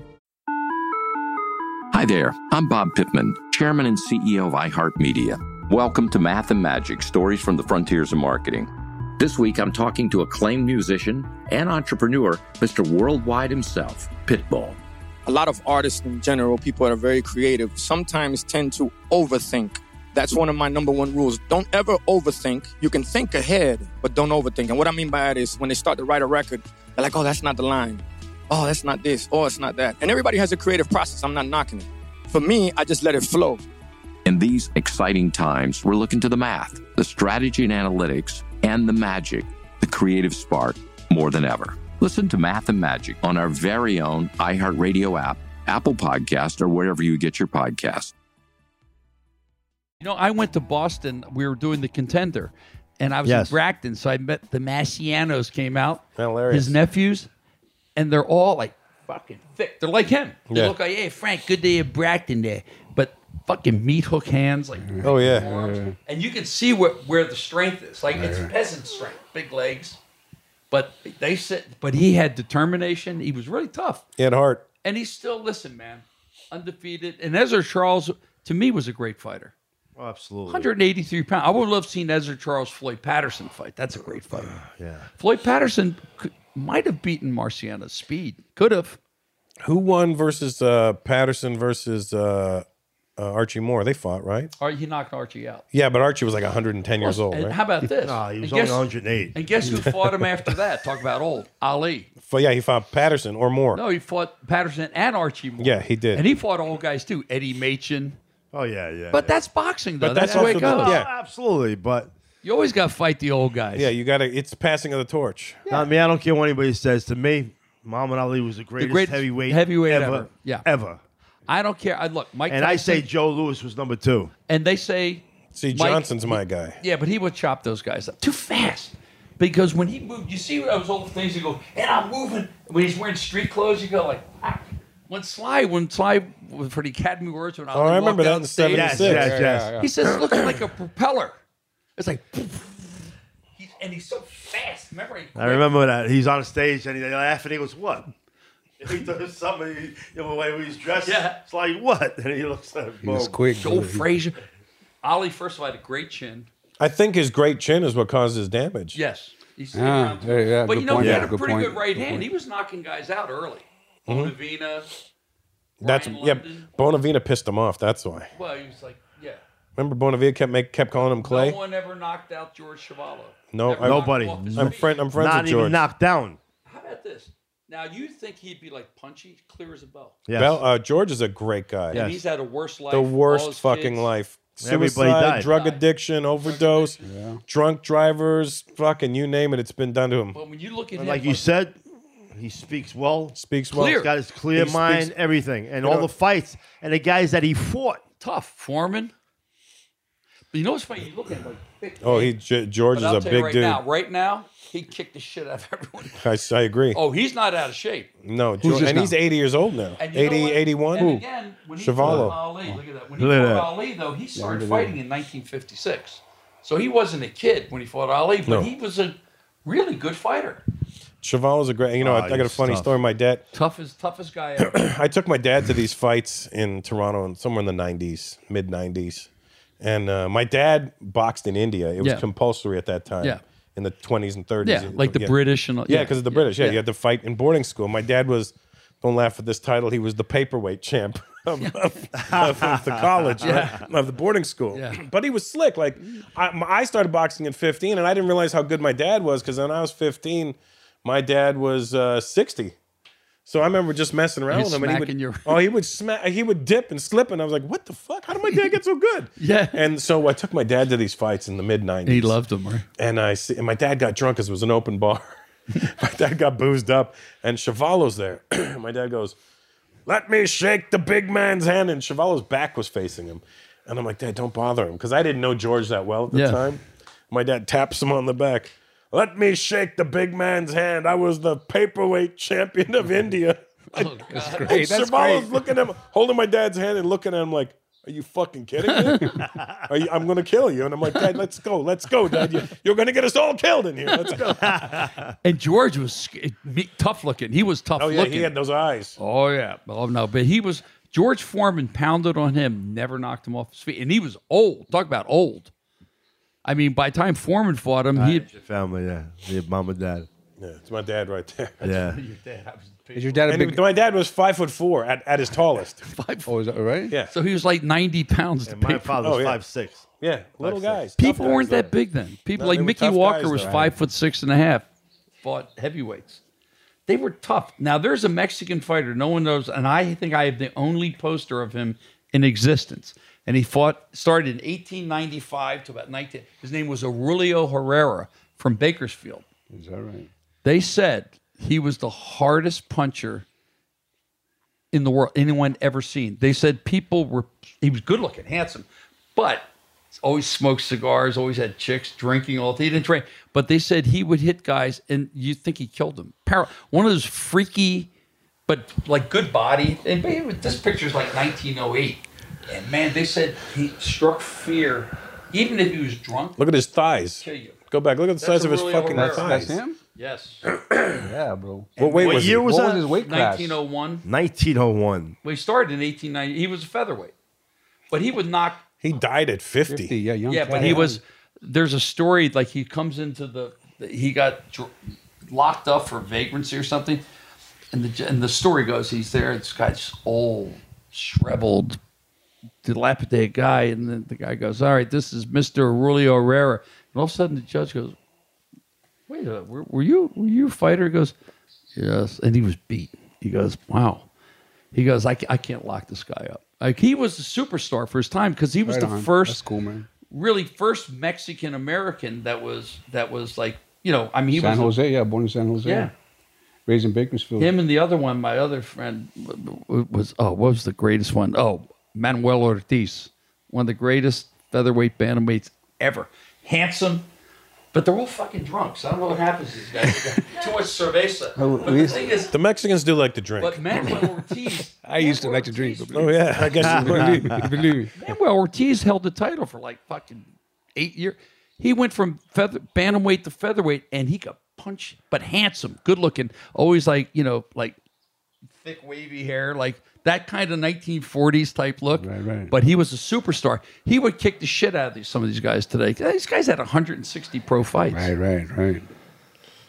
Like you know, I mean, but th- that's that. they What was all his wore- weight class, though, bro? What was his- 125 120. pounds. Okay. But, you know, see, they Like wore all, Carbajal. those- all in legs, bro, right there. Yeah, but see, they were like they look like leotards. That's him. That's battling Nelson and him. And they went 20 rounds. So how tough was battling Nelson to get banged around by this guy? And Nelson won. and again, look everybody in suits and hats. Yeah.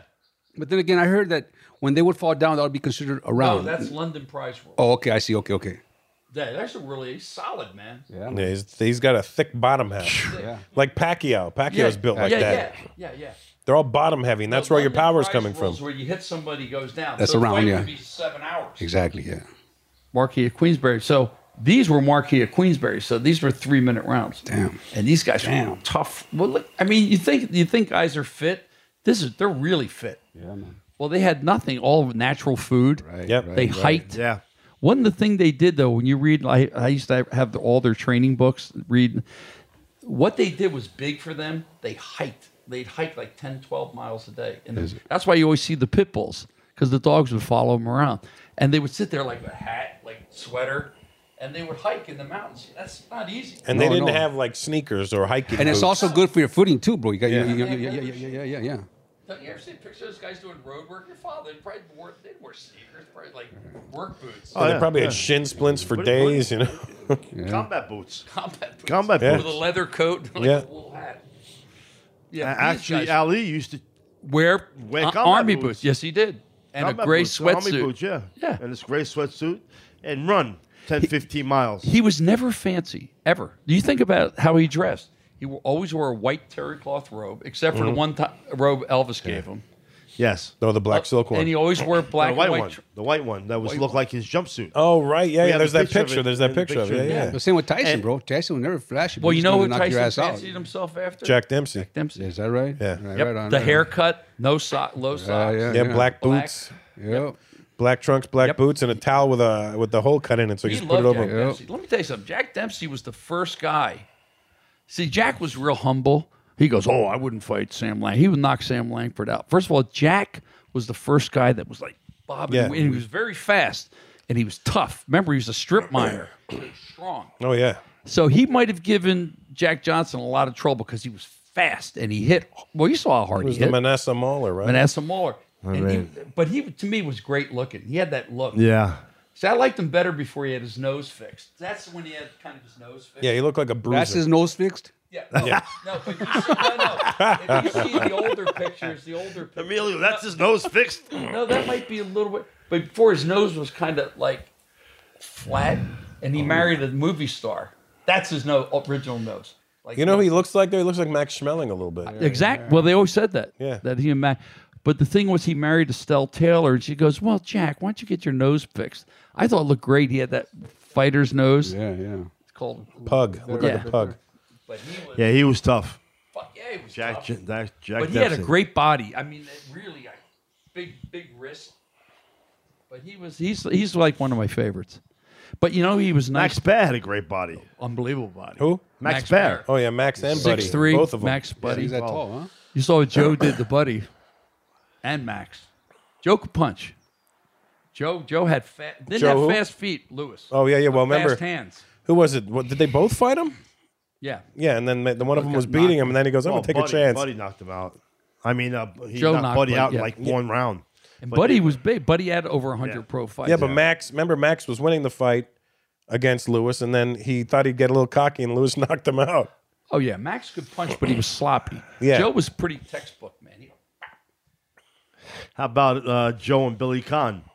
Well, see, that's- Billy Kahn was that's- running around, running around, running around. That's what he said. You can run, but you can't hide. But he was boxing Billy. Yeah. And Billy only weighed really 166 pounds. Yeah, they weren't big guys. Joe only Anything weighed- over 160 was light heavyweight. Didn't yeah? Didn't Joe weigh like 180 something? No, he was about 194. 190. but He was like basically. But Billy was cruiserweight. giving him a paste, and then he he goes, "Why didn't you let me win the title?" He goes, "Man, you can hold on for 13 rounds." Joe was great. You got to watch "This Is Your Life," Joe Lewis. Uh, there was a famous show out here with Ralph Evers called "This Is I Your Life," remember that Yeah, I show. remember that, and there's yeah, and if you can see it on YouTube with Joe Lewis, it's almost you get tears in your eye. It's kind of heartwarming because Where they bring back like your high school. brings teacher back and- all his family, and Joe's like real shy. His eyes when they compliment him, he's like, and his sister comes out. He goes, Joe sent all of us to college, and some of them were doctors. He took care of mama, ev- took care of everybody.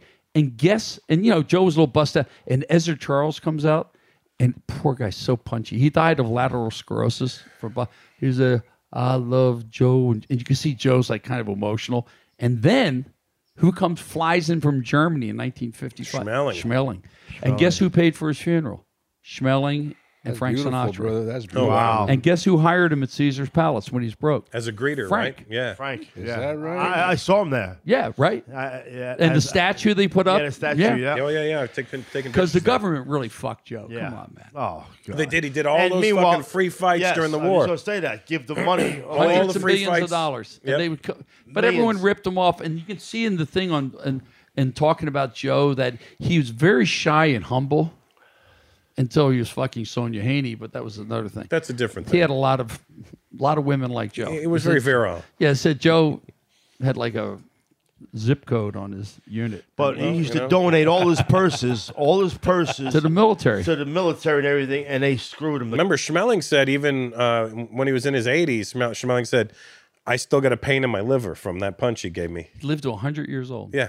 He was like, he was like, I, I- on a chilly day, I got Oh, a pain Max right is in that really liver. good. Max. Uh, yeah, what Max, A, yeah. What a fucking beating Joe gave him that second fight. But the first fight, they go, So, Max, what do you think about Joe Lewis? Well, I see something. What do you? I'm not going to tell you. Yeah. What he knew was when Joe jabbed, he would bring it back, and and Max was a great right hand puncher. So I mean, you know, instead of, he would always bring it back low, and he timed it, and boom, Yeah. and he he stopped Joe. Yeah, uh, that was the, the that's why the rematch, and that was also at the time when Hitler was like, Yes. look, we are superior than you guys." But you know, Hitler did not like Max Schmeling, and he because well, not after. Well, yeah, well no, because Max didn't really like that. So he- what he did, he put him in the army where he would have gotten killed. He made him like a paratrooper, where he would, and he was older, to lose his life, and he lost everything he owned. He lived like a, a bum, and then finally he ended up running and owning all the Coca Cola. Yes. in Germany. Oh wow! This is Died a a, great multi conversation, bro. Died I- a I- I love multi this. multi. Look at this shot. Look at that, huh? Yeah.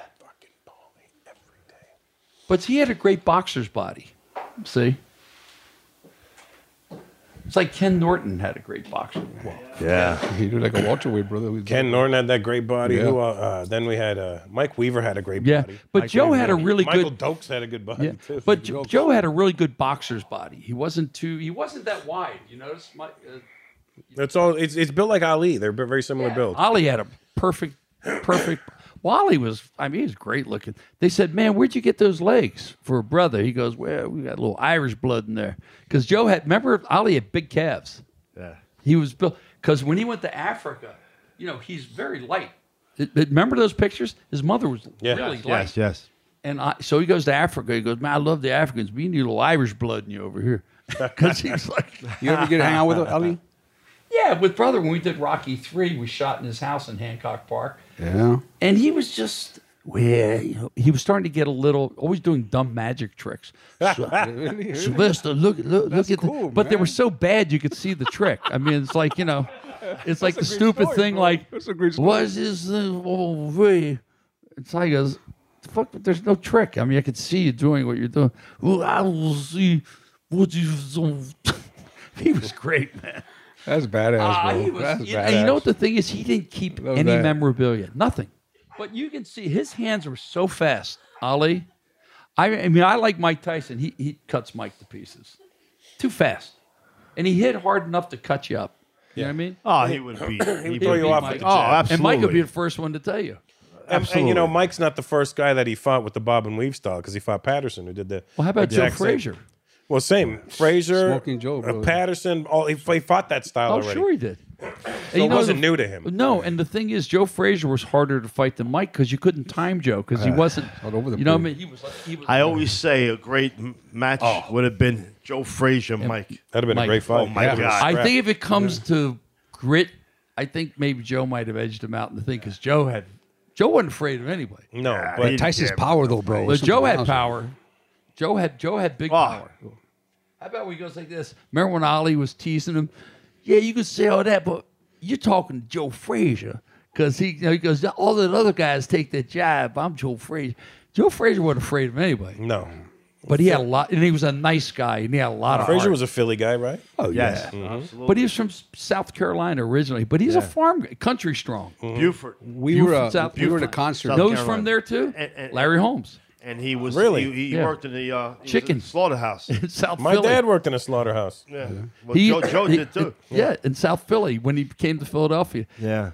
But you know, and so Larry Holmes is from Buford too. Wow. And Joe Lewis is really from Alabama. But They you just know, all the- claim these well, better the teams. blacks, Remember this one? Well, the blacks. Fifteenth round. Oh, the left hook. How about that? So, and you're talking about a guy with one of the best chins. And that was a leaping left hook. Yeah, Yeah, yeah, yeah, He's off his exactly. feet. Yeah, he had to, They- le- they he had show to, he had to up. jump Yep. Both feet up off to the get there. ground. Yep. I think Joe in that thing is about 203, maybe.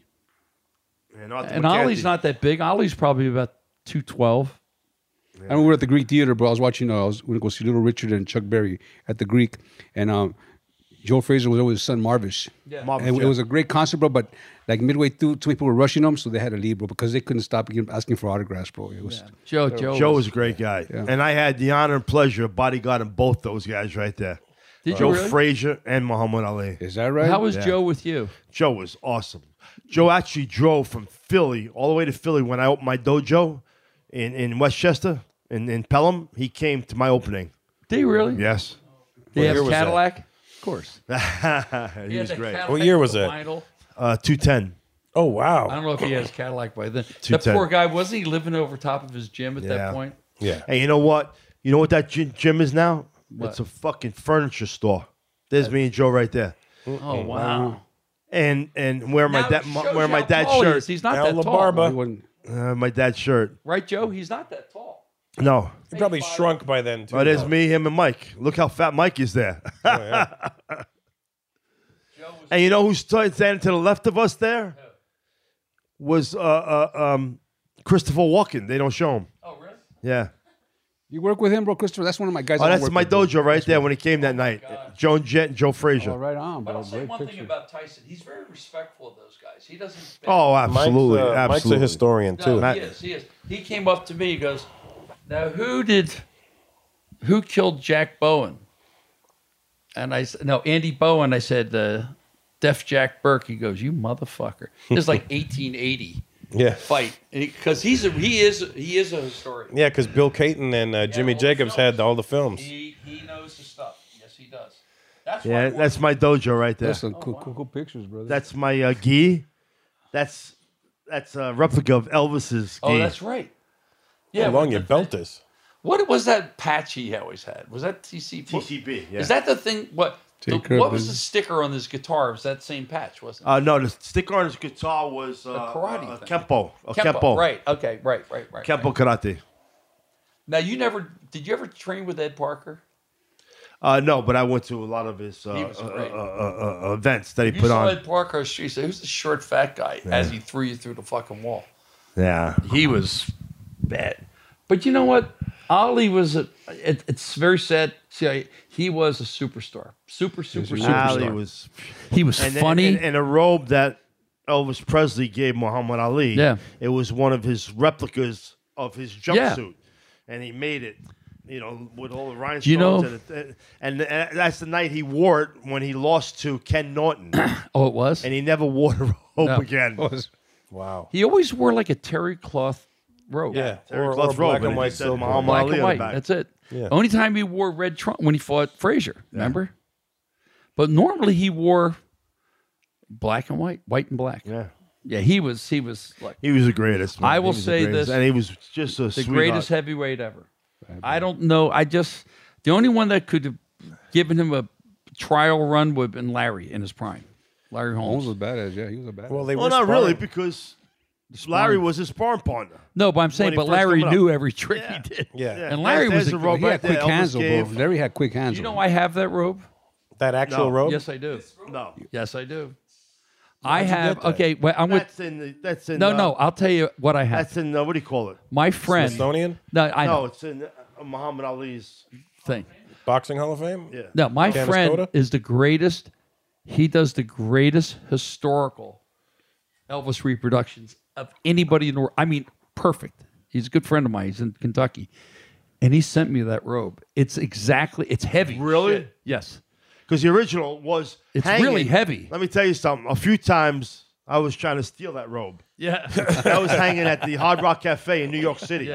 It's heavy. For years. Really? Yeah.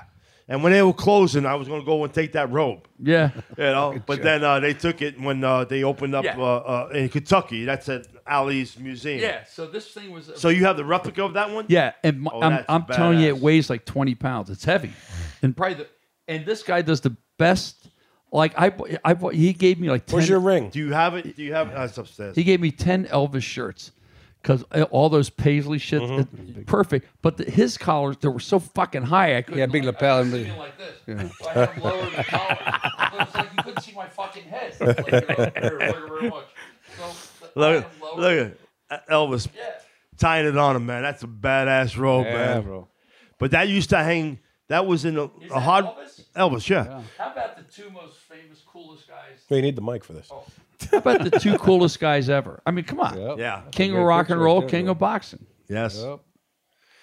But uh, man, we grew up and in a gr- People's that's a Choice. That's what it beautiful- was on the back. Yeah, it's beautiful, man. And that used to sit in a glass case in a Hard Rock Cafe in New York City The on real one. 57th Street. The real one. that Oh, I one. remember that Who one. did he That was fight that one. when he wore that? Huh? He, fought. He fought Ken Norton. Oh, that's the one and he when lost He in. broke, Was broke that the his jaw first- and he first lost. fight, right? Yeah. The first fight, and he never wore the robe again. Yeah, it's like Elvis. You give me some bad luck. but is that is that history right there or what? Oh, Yeah, that's a beautiful. You know, Chuck, that thing is really heavy. Oh, It's cool looking. you have it on a mannequin or? No, I should put it on a mannequin. Yeah, you should, brother. Yeah. What's it doing, just Uh, course hanging Oh, you up in the should. closet? You know what? I'll put it on my brother's mannequin. Of- I have one of Rocky. I'll have him put the robe on. There you go. Yeah, it's with the perfect, stupid man. hat. Absolutely. Oh, I want a picture of that, man. Got to put a, get a picture of that. Yeah. You know, Rocky with that robe with the black hat and the black gloves. Oh, yeah. Cut-off gloves. I got a wax figure of my brother. Matt. say that's like his jumpsuits. He he he took it off his jumpsuits. He did. He wasn't into memorabilia, man. He gave my brother his. I said, "Sly, why did you sell that at auction?" He gave him his Reyes headgear that had Ali and leather stitched on it, white, Oh, and a really? pair of gloves that were that said "Made for Ali," and an, a Ali's terry cloth robe. And I was there. Your brother got rid of it. Yeah. So what the fuck's wrong with you, man? He gave him a terry cloth robe. Yes. And what did he do with it? I think he sold it or got. Remember that auction he had? Was he short on cash against? No, Richardson? I, I don't understand it. I say, what the fuck is wrong with you? He was Holy put his shit. boxing gloves from Rocky at the auction. I go, you don't need the money. Oh, Those it gloves doesn't bought get- this house, man. e- Yeah. There was Absolutely, only yeah. one pair. Yeah. because it was a cheap movie. No, they didn't have they didn't have doubles. Right, right. Man, if I knew that, what a trip! I would ask him.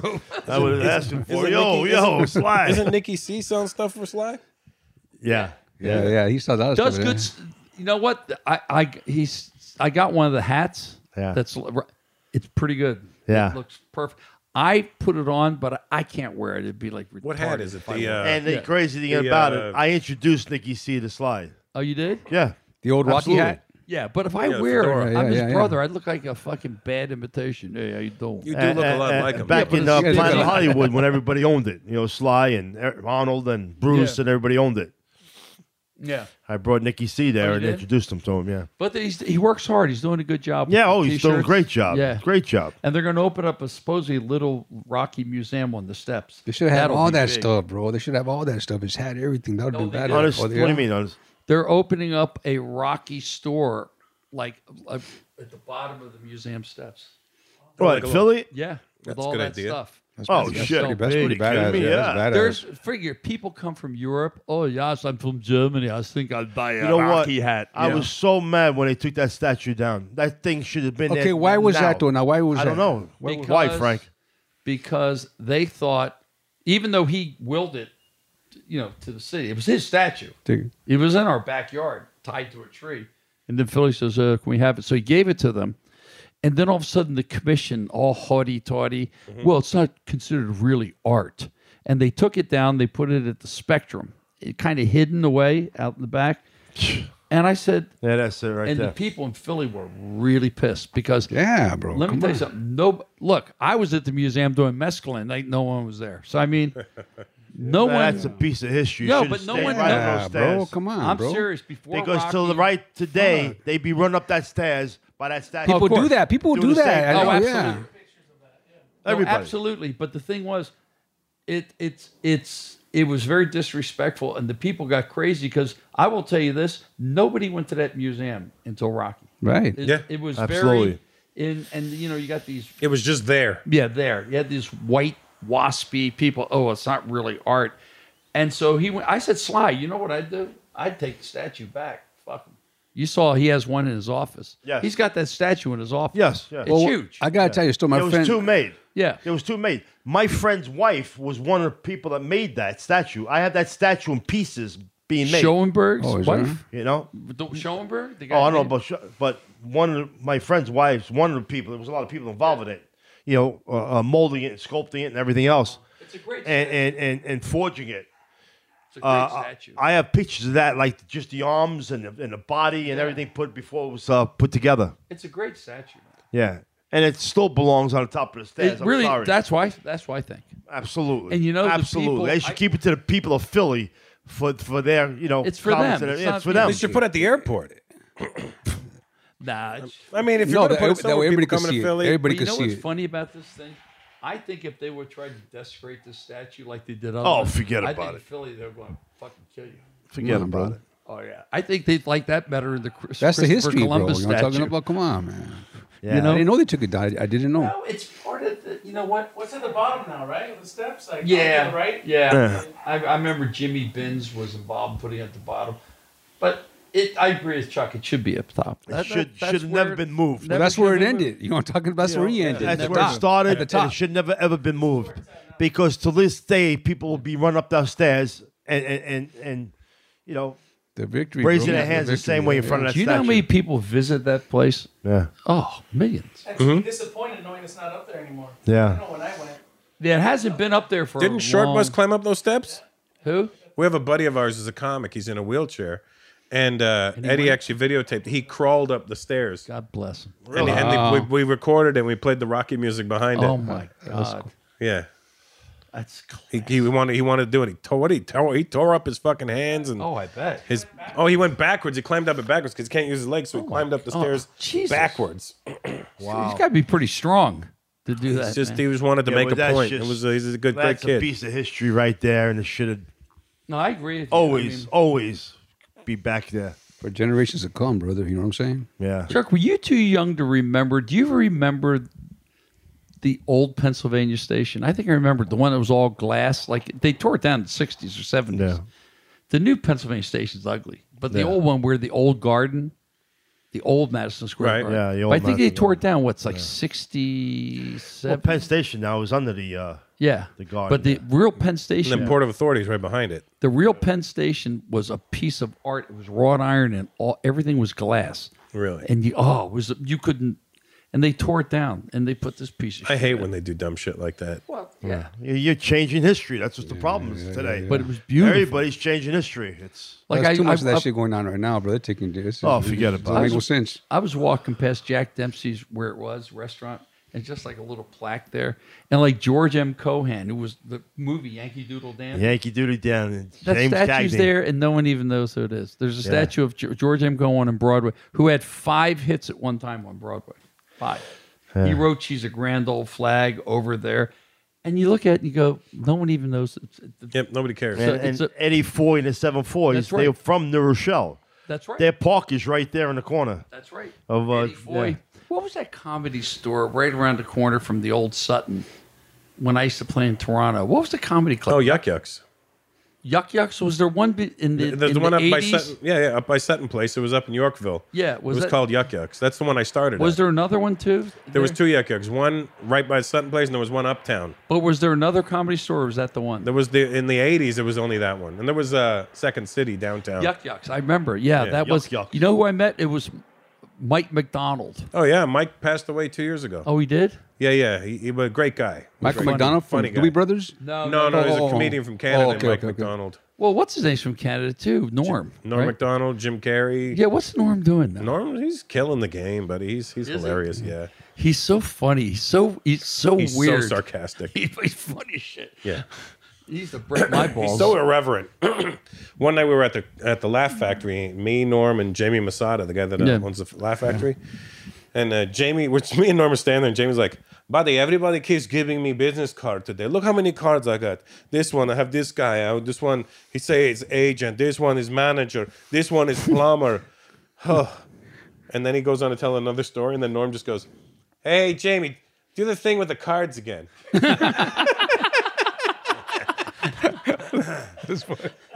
no, he is funny in interviews because he just goes off. Oh yeah, he used to have a bad gambling problem. Did he? I think he's got it. I think he beat it. I think the odds were stacked against him. But then he They had, then he usually had are, his brother. own They usually show, are. which kind of died. I don't think he's good in scripted. I think he's good when he's yeah, they got to figure out how to make him be him. Let him be him. yeah, because he did that Norm. You know, I wanted to do the show and choke him because he always kept saying, Oh yeah, he would always yeah. Yeah, ha- show a picture of me on the news on Saturday Night Live, and he goes, "What was it?" It was and you guessed it, Frank Stallone. And they always have a picture of me behind. So in other words, today 400 people were killed in Middle East, and you guessed it, Frank Stallone. There would be a picture of my head. I said, "Well, since they're doing that, my first album cover." I said, "Let me come out from behind the picture and like attack them or something like that." I thought it'd be funny. They didn't think so, but um, but he is funny. Yeah, he's funny. Remember, he had that one. Uh, it was on your documentary. Was uh, GQ magazine's funniest person of the year? You guessed it, Frank, Stallone. Stallone. Yeah, yeah. I don't think he had anything personal. no, it just it's kind of a, a- an irreverent reference. Yeah. You know what I mean? Because I remember he did Tom Green show. Is he still around? Tom Green. He, Tom- he's back in Canada right now.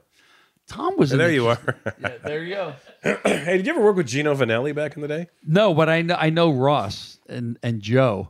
I thought Gino Vanelli was unbelievable. I saw him in a little club in Because your Philly. music and his music reminds me Little of each other. bit, It's little a- bit. It's the same era, so it's like that. The wheels You wrote- of you the wheels wrote- of life. Wheels of life was his jam. That was his yeah, and song. It uh, was a- a and uh, great song. and uh, what was that song? Remember those nights? Yeah, yeah. But the I wheel of life just was wanna black cars look stop. better in the shade. Yeah, yeah, yeah. People got to move.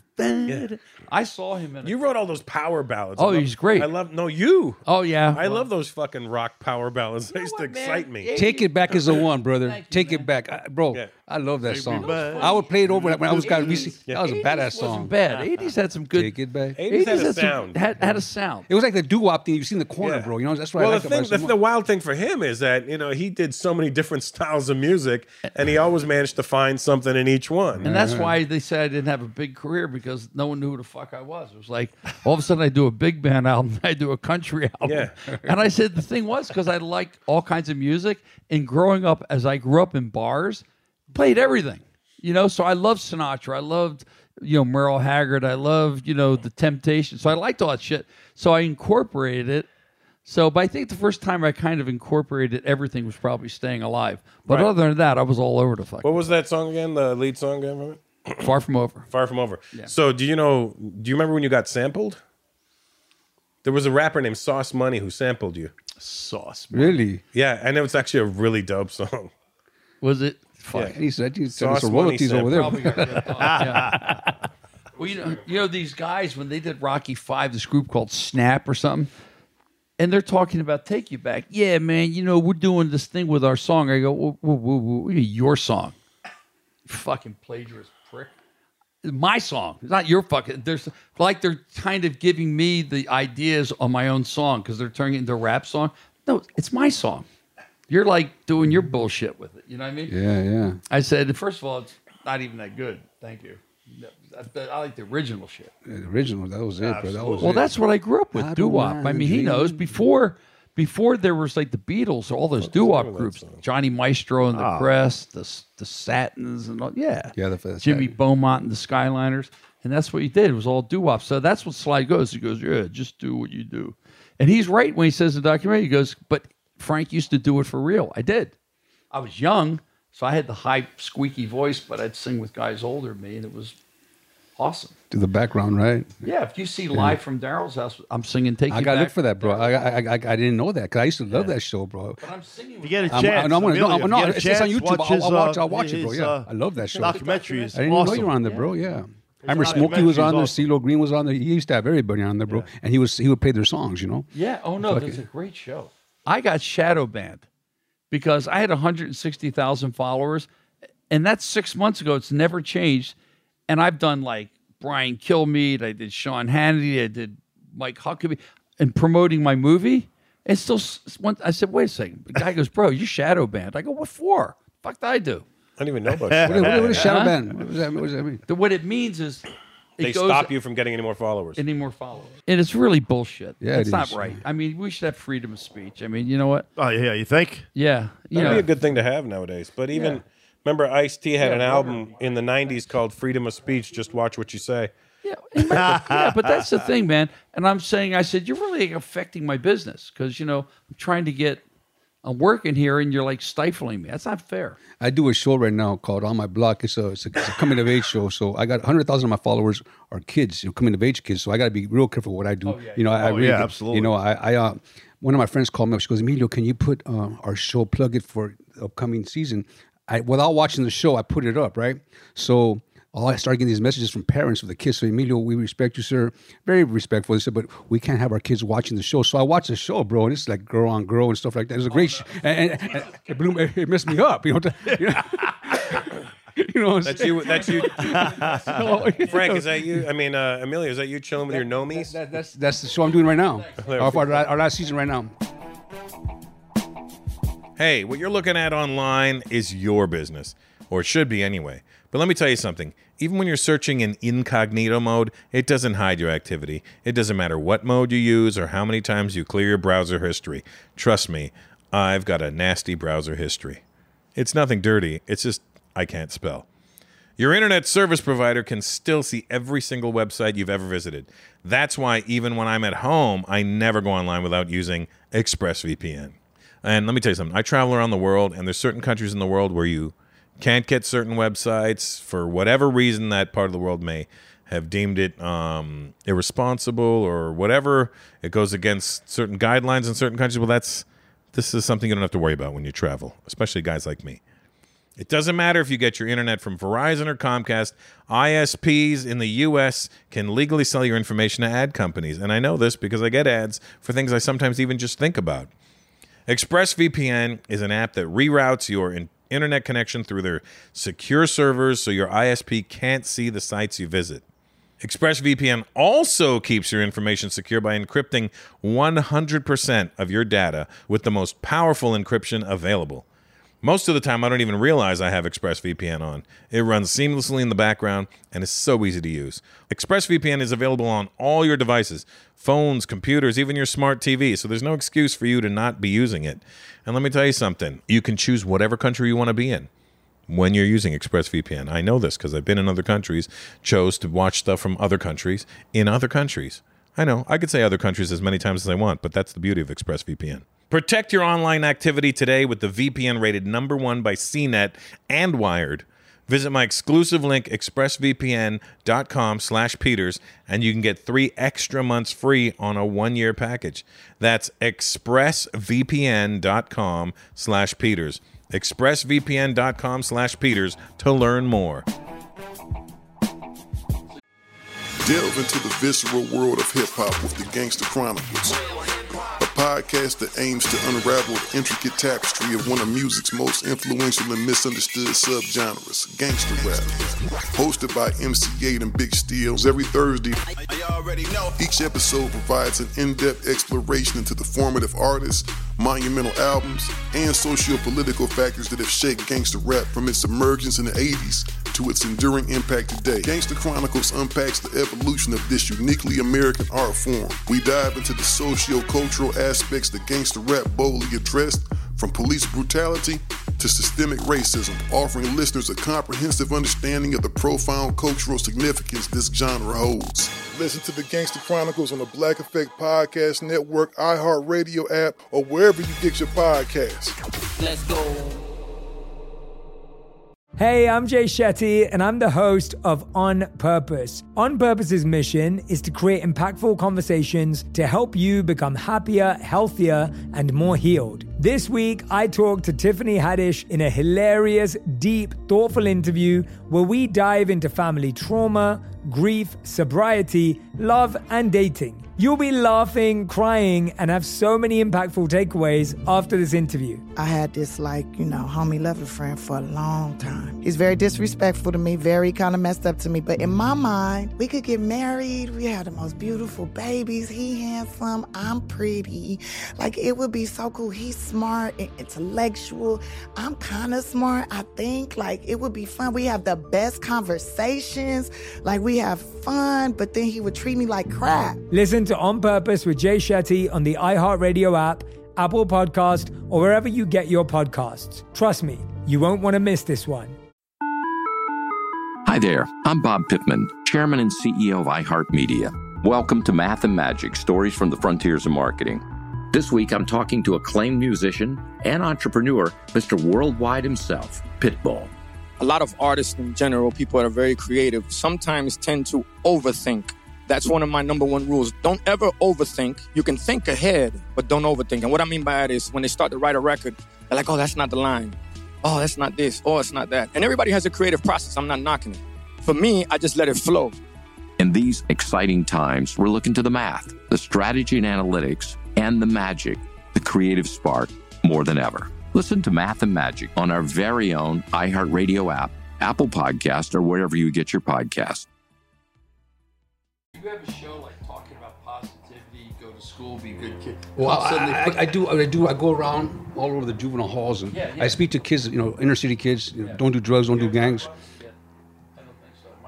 But they show it. I think I think you have WhatsApp. But the show on Netflix has, has 1.3 billion viewing hours. So I got a lot of kids that are following me, bro. You know. Well, you know what? They should follow me. That's why I thought that documentary, the first one in the '70s, Scared Straight, was brilliant. It's great, right? These guys, saw- remember the side? Yeah, absolutely. Don't tell me shit. Come on, there's a man right there. See, that me, my, see that kid right there? Yeah. That's the next Chris Tucker right there, bro. That's the show I'm doing right now with me and the Nomies, him, Jamal. It was a funny cat. When these guys went into Rahway prison, these Remember guys- that? shit? They going, man, I no one tells me what to do, and all of a sudden he's sitting there on that bench crying like a little bitch. Going, the guy said, "Take them motherfucking shoes off, boy." He goes, "See that pretty blue eyes? How about I take it out and squish it?" They're fucking killers. That scared straight. The first one back in the day was good, No, like brother. these It guys. was good. That's what I'm saying. The It was first good. one, the guy goes, I'm in for rape, murder, arson, and they even took my motherfucking And eye no out." So we microphone. think- so you go, "We think it's gonna happen." no, but I'm just saying, these are these are lifers, man. So he goes, don't I do could it." actually kill you right now on this TV show. What are they gonna do? Give me another life That's sentence? what he said. That's what he said. Remember? Yeah. He said, "Man, when I tell you to jump, I'm gonna see the bottom of your goddamn feet." And I'm going like this, and these kids are all talking heavy, man. Going, They tried to do it again, brother, but you know what? It Didn't was work. it was too soft, bro. It Yeah, was too- too soft. It was But too- these now, are because now there's too many bad- legal options. Too Exactly, many. ah, exactly. There's too much No, legality. but these guys were going. I'm going. I'll tell you right. I you, I was with Ken Norton, and they used to have fights at Rawway where the inmates would fight like you know pros or something. And there were a few amateurs. Remember, from my James team. Scott came from Rahway. That's right. And I And he got a fought for picture the title in Rahway. I know. I got a picture of James Scott and I when I was there. Yeah, yeah, yeah, yeah. And it's pretty kind of rare. And but so all of a sudden I'm sitting there with Ken Norton. He just won the title, and he's huge. And I'm walking through like into the thing. It was uh, I think Howard Cavell. I forget who was there, but I'm walking through, and here's like the gate, the yard. This is Ken Norton. Hey, bitch, I got something for your ass. Hey. Tony Ken, this. Punk, talking to Ken, I'm there. Like, "Oh, Holy shit. I'm thinking, can you imagine if I was in there, like white, kid, I had like afro, you know. I'm saying, I'm saying to myself, this is the heavyweight champion of the world, and they don't give a shit. He said, man, I got something for you. Come on that fence, bitch. And I'm there, whoa. I'm going like, whoa. Kenny just uh, washed it, walk, blew it off. Yeah, I'm That's saying a to great myself, picture I right would there. be, I would be. Oh yeah, where's that? Jerry Cooney, you, your brother. Oh, that's at the Rocky Balboa thing. And Yeah, Barkley's right beside your brother. Yeah. And oh, Norton. there's uh, what's his name? Um, There's Mancini, no? Is that We have Mancini in the top Vito. left. Oh, what's the guy? What's his name? The Hawk. Aaron Pryor. Aaron Pryor. Aaron Pryor, Mike yeah. McCallum. Isn't that Mike McCallum? Let's see. Jerry a good one Cooney. Right there, man. Where's Cooney? Where's Cooney at, bro? I don't see Cooney. Yeah, a lot- a Cooney's lot of right there. guys, With man. the line with Standing the, up with on the the right. right. Here, okay, right. Kevin King. And you know who's? You know who's? Oh, Roger Mayweather. I. There's Kenny Norton in the back. Yeah, look who's putting his face behind your head. Who is that? Oh, Rob Lowe? Huh? who is That's that? fucking Kevin King. Kevin King. Oh, um, Frank Bruno's in there too. Looks like in the middle. You see Kevin King behind you? Yeah. Yeah, he's sticking his he's sticking his head in there. Yeah. Who's the one next to Vito with that hair? Who's that? David Hasselhoff. oh, with the hair? I don't know. That The, is David Hasselhoff. No, I don't it know. looks like, that's Looks like Rob Lowe. not. It looks like Rob Oh. Lowe. I know. Yeah, yeah. No, it's this- not Rob no? Lowe. Or the Hawk. It could be the Hawk. Show, look how big I ran. Is that Manny Stewart's head, forehead behind, Oh, uh, that's Eddie Mustafa Muhammad behind Sly's head. Right aka Eddie Davis? Yeah. Look how big Cooney was. Cooney's a big dude, huh? Big yeah. dude. Jerry would be heavy. Cooney's still still in good shape. Is he? Yeah. I yeah. would not, yeah. First of all, Yes. his hands are this big. Yeah. Yeah. Is that right? Yeah, that's Hasselhoff. Yeah. It is Hasselhoff. David Wow. Hasselhoff. That was in It Vegas. is David, Were you- yeah. Were you there, Chuck? For Rocky Balboa. Who's that in the front center? Yeah. Vito Anafron. Oh shit.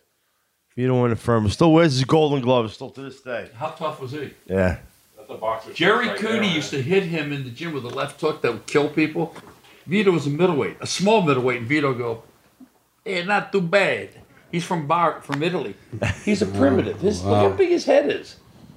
He's Cro-Magnum, and he used to cut so many times. Remember? Yeah. Like at the weigh-in. He used to, he used to cut- he used to cut in the dressing room. That's a great joke, bro. the way. So here's the thing. So he's from Italy. He had an Italian accent. He's from my father's fil- body. He goes.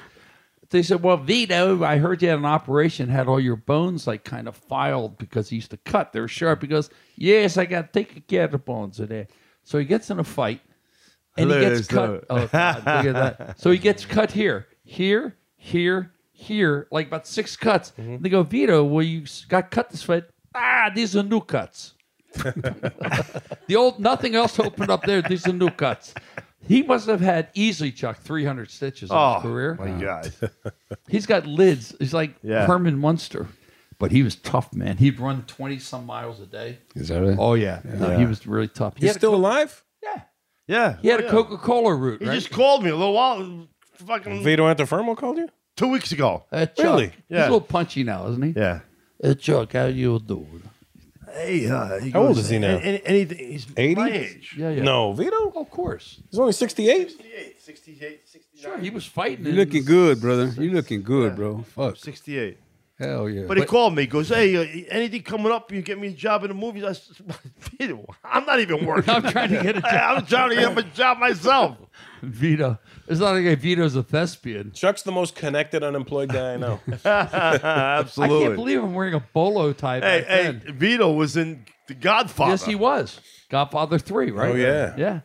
Yeah. Boy, that was a mi- oh, that was a failure. Wow. Did your brother ever want to be in any of those? He was going to direct it. No, he Wow. was going to direct Cotton Club. I no, I think he was going to direct. Some, wait, eighties.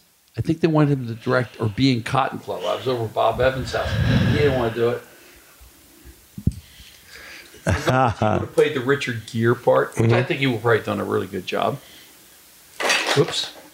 You're too strong for your own Yeah, good, I know. Frank. Yeah, I can't believe. I knew I always loved. You know, I grew up with horses and stuff, but here I am with the fucking bolo tie in nineteen. did you guys? Did you guys have money growing up, bro?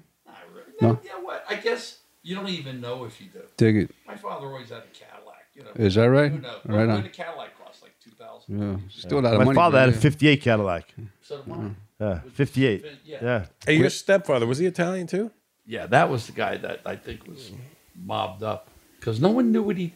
He had an Italian food company, pizza company, and everyone was friends. So he comes to Philly to watch Mike Rossman fight Aldo Travisino at the Spectrum. He's there. He's from Philly. He goes, "I want you to meet uh, Joe Gambino. This is Carlos's son." He's there. Hey, how you doing? Rick?" Like, kind- not like a gangster type. I'm there. Okay, you know, I'm there like you know, and then you always had like like when they shot Rocky, Rocky was guerrilla film. Was it it? was Yeah, not really? fuck no. So Joe Letizia, Joe Scrappy, like had all these union guys. All that shit was an accident. They they didn't, that wasn't like legal. Really? Like the thing at the museum steps, they just were driving around and go, hey, that might be a good idea. Run up. That wasn't in the script. Wow. Wow. And but all those guys, the, those people, extras, like, hey, screw you, creepo, Marie. That was Joe Letizia's daughter. He goes, you put my daughter in the movie. I'll get some things going. Was Joe Spinell awesome or The what? best. He was great. in Hey, everything my he ears, did. my ears. You, come is it on. cool? Hey, s- hey, Rock. Some people just hate, you know. Oh, he, but Joe was good in everything. I love Spinell, man. He was good. He in was everything. great. Everything. Everything. He was Gazzo. Even Nighthawks, he was great. He was. a ah. co- off. But him and Sly had a falling out. I don't know why. Joe is kind of a goofy guy. He used to hang around with Tony Conforti a lot, right? Yeah, yeah. They're all dead. Tony died years ago, I Oh, man. know. Tony died Great young. conversation, bro. Phil Thank Carlo you for died, having me, didn't bro. he? I'm having a good time. man. Yeah, But bad death. bad. Lou ALS. Gehrig's still- yeah. But you know, he was he I didn't know he he was a hell of a writer, man. I didn't know that. Yeah. Oh yeah. He wrote ten books. Didn't he write Son of Sam? Or no, he wrote The Night Stalker. He wrote the Night Stalk. He wrote the Gas Pipe. Uh, he wrote. He wrote Gasso. Yeah, Gas. Yeah. He's Gas a Pipe, really yeah. good writer, man. Yeah. He wrote so many books. I didn't know that. Yeah. Because I used to see him at Columbus. I just thought, you know, he's And he wrote some good plays. I did one of my first play for him. Really? Yeah. Me and Paul Herman. Who was the guy that always used to go up there? He limped a little bit. Spiro. Spiro. Who was he? That was his Yeah. hand. What'd he do? Spiro. What was he like? He just was, he was connected guy, Spiro. He was? Yeah. Was he Greek or I don't Italian? know what he was. But a nice guy. Yeah. I used to sit there. It would be him. Spiro's a very Greek. Frankie Gio. Yeah, Frankie Gio. Tony. Uh, Remember Tony. Frankie Gio? Frankie Gio was tough. You bet your ass he was tough. And Frankie Gio and uh, oh, Tony. I mean, Tony Junior, Dares- Sirico. Oh, John Sirico. They'd be yeah. sitting there. But you know, Frankie Gio, remember the King of New York with Chris Walken? Absolutely. And he was the Yeah. mob guy at the table. Absolutely. Hey, he was another guy, like sixty years old, was a light he tough man. He- Tough. yeah, oh yeah. No else was tough was Burt Young. That was oh I was yeah, gonna ask you absolutely. about him, yeah. you know I've Burt always- Young was like seventeen and low. Yeah. Really? You know I've when he, always yeah, heard when he Burt fought, Young was yeah, a tough guy. Yeah. oh no. He had like 17-0 pro fights, Yeah. and he was before that. He was a, a, a, a, Leg a- an breaker. amateur champion. all But the they time. said that what he really was. Remember the movie The Gambler when he comes in and breaks up the room, like with James Caan. Hey, you owe money. Remember that? that's what he did. And remember his brother Bobby. Look at him. Yeah. Remember his brother Bobby. Oh, what? A, I didn't know that, bro. I didn't know. No, we that- fought. We fought the same night. The first time they ever had Hey, he celebrity looks- he looks boxing. like a little pretty badass right Bert, there, right? Bert, Bert, Bert fought uh, uh, uh, Bo Dietl. How'd he do? They beat him, and he was, Bert was a ten years older than. Uh, uh, Bert was a heavyweight. He weighed about 185, like Rocky Marciano, but he was tough, man. that's what uh, uh, uh, Bo Dietl used to say. He goes, What you know, I about- went out there to just to box. So he, you know, he thought this was a real fight. You know, No, fucking Frank beat the shit out of. there he is. That's that's Burt Young. That's a Wow. great picture, bro. That's Burt Young. That's crazy. And he has a real Italian name. It's not even Burt Young. Maria. Yeah. Hey, what about when you beat the shit out of Geraldo? Geraldo who? Rivera. You got you fought Geraldo Your- Rivera. your uncle. Fighter, What the f- Oh yeah, back in the day. Yeah, yeah, yeah. Are you- Yeah. Is that right? Oh, Yeah, so fuck, I gotta look that shit up, bro. Who was the referee? Arthur McCanny. So I'm there, like he goes. So we have this, and then Geraldo done an expos- expose or something on organized crime. So all of a sudden, I go to Gleason's gym. Now remember this for charity. All of a sudden, these guys are standing around the gym. Hey, don't like with sunglasses. Look, I got twenty thousand. You kick this guy's. I go, whoa, wait a second now. Oh, now I got organized crime involved. I said, this is like a church. I'm not even getting paid for this shit, right? Oh, But these man. guys are sitting there. Yeah, not for nothing, Frank. I got some twenty large. You knocked this fucking guy out. I go, no, no, this is charity. Eh, fuck charity. Listen. And so now I'm representing. great story, bro. I'm That's a fucking great representing the story. Italian fucking underworld, and this is This so fucking guy tried to expose us. tried to expose us. So the, here's the deal. Geraldo said they were going to get. We could have sold Nassau Auditorium out. I've never been there, but he said with this fight because Long nobody liked Geraldo. Was it Nassau Coliseum? That's Right. Coliseum. in Long Island. Yeah, Long Yeah, I've never been there. But so the thing was, I'm so stupid. I didn't uh, like. I need a manager. I didn't have anybody. I could have probably made a hundred grand. Oh, easily. So what did Oh, I make? Forget about it. Nothing. A ten thousand dollar check for Geraldo that went to charity. And my guys and my brothers go, not only are you stupid, I, but if I had a no, seriously, if I had a manager, if you sold that now, because it was huge. Howard Stern was huge then. This was the biggest show he had ever had to that point. What was that a Mayweather fight this last week, and how much did they make? They made some money, right? Ninety million. They did okay. Oh. But Mayweather didn't do himself any favors because if that was Durant, Durant would have knocked him out. Yeah, but Mayweather's never been that aggressive Oh, style. No. Mayweather just wanted to show you, listen, I know you think you box, but you're not going to be able to hit me. It's like, remember when Sugar Ray Leonard? Uh, But he Sugar Ray- did hit him. Yeah, nah, not clean. But But Floyd remember when didn't do Sugar Ray too well. Robinson paid people, if you can, I'll let you go around with me. If you can hit me, I'll give you a 100 Oh, Talk bucks. about the greatest. Robinson would just dance around. Thank you. Wow. And and Logan will probably make You about made twenty million. 250 plus 10 percent of pay-per-view revenue. Ten percent. That's two hundred fifty thousand. Yeah. No, Logan Paul. Really? No, he made more than that. No, he made 250, but he's, you know, it May, without Mayweather, the fight meant nothing. No. Yeah, of course. So you got to give the lion his share. Right, right, right. But you know, it's funny when I do that Geraldo thing. Pete, It was called the Scrapple and the Apple, and And I'm, I'll never forget. I used to go on Howard. I, I was, okay, here's Howard would start stuff. Yeah, yeah, yeah. Remember Vinny? Yeah, we're Vinny, right? And then I, and, and then one day he's talking. He's like ragging on Gotti. Remember when Gotti just got out, won the case, and I'm doing the show with David Brenner. We're sitting there talking, and then Howard starts talking about yeah about Gotti going. I guess he got. I said, and Dave and I go. Ooh. I said, so when, when we go commercial, I said, "Are you out of your fucking mind? if we ever said anything about John Gotti, we'd never get out of the studio. What are you fucking nuts? I go, don't joke around like that. And David said, yeah, yeah, don't joke around like that. Because he was joking around. I'm saying, they could be waiting for us outside. You know, Yeah, if you absolutely. said something bad about John Oh, Gotti. yeah. so and so then I'm doing the show to promote something, and Vinny Paz is coming in. Vinny Paz. You know, we were there the night before we went to scores with Chuck. We're friends, right? So this guy's like five time world champion. He is five time world. Yeah, he is five. So Chuck's sitting there, we're laughing, having a good time, and fuck, I knew. He goes to Chuck, "Hey Chuck, you can kick Vinny's ass, can't you?" I'm there like you motherfucker. Who said that to you? Or Howard said I was trying to get me Chuck. and Vinny to Shit, fight. right. So he goes, Chuck, you could kick Vinny's ass, and Vinny's there. You know, they still have egos. You know, he, they're friends, but you know, he's still. He goes, "Hey Chuck, I really like you, but you know, I don't know." Chuck's there, and he was fucking pissed. Well, because he was still in the Angels, you know. He's there. He goes, "You know, what are you trying to do to me, man? You put me on the spot with my friend." He was pissed, and Howard Howard goes, "Oh, I didn't mean it." Chuck was gonna like choke him. I said, how he's not five time world champion for nothing. Yeah. You know?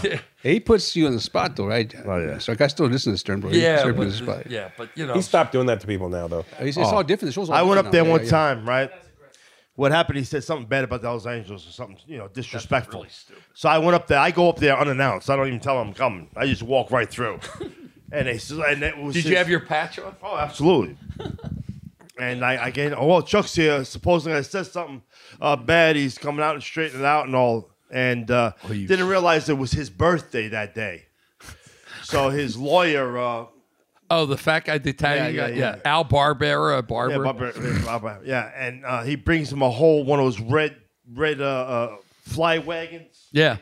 Oh, the uh, flyer, Radio American flyer. Radio full of uh, vodka and stuff. You know, Grey Goose. Yeah. And I said, Howard, I said, I'm here, but you know what? I'm not going to beat you up on your birthday. My present to you is you're not going to get beat up today. what would I do? What would I do? I said, you said something disrespectful. Don't bring up the Hells Angels no more, ever, because they were going to come up here. But since we're friends, I'm taking care of it. And he that was guy Oh, shitting brought his the pants. Hey, Howard, happy birthday. He goes, give it to Chuck and the boys. and he got so mad. The lawyer, Yeah. he gave. I took the whole And he doesn't even drink. Fly, fly, yeah. I didn't take it. I still have the bottle. If he signed- he signed it to me that day, and I gave the rest of it to the Hells Angels. Did the Hells Angels hear about that he said that? Huh? Did the Hells Angels know that he said something weird? Oh yeah, they were going to go up there, and I said, "Look, he's my friend. I'll go up there. and I'll take care of it." Oh, man, that would have been bad.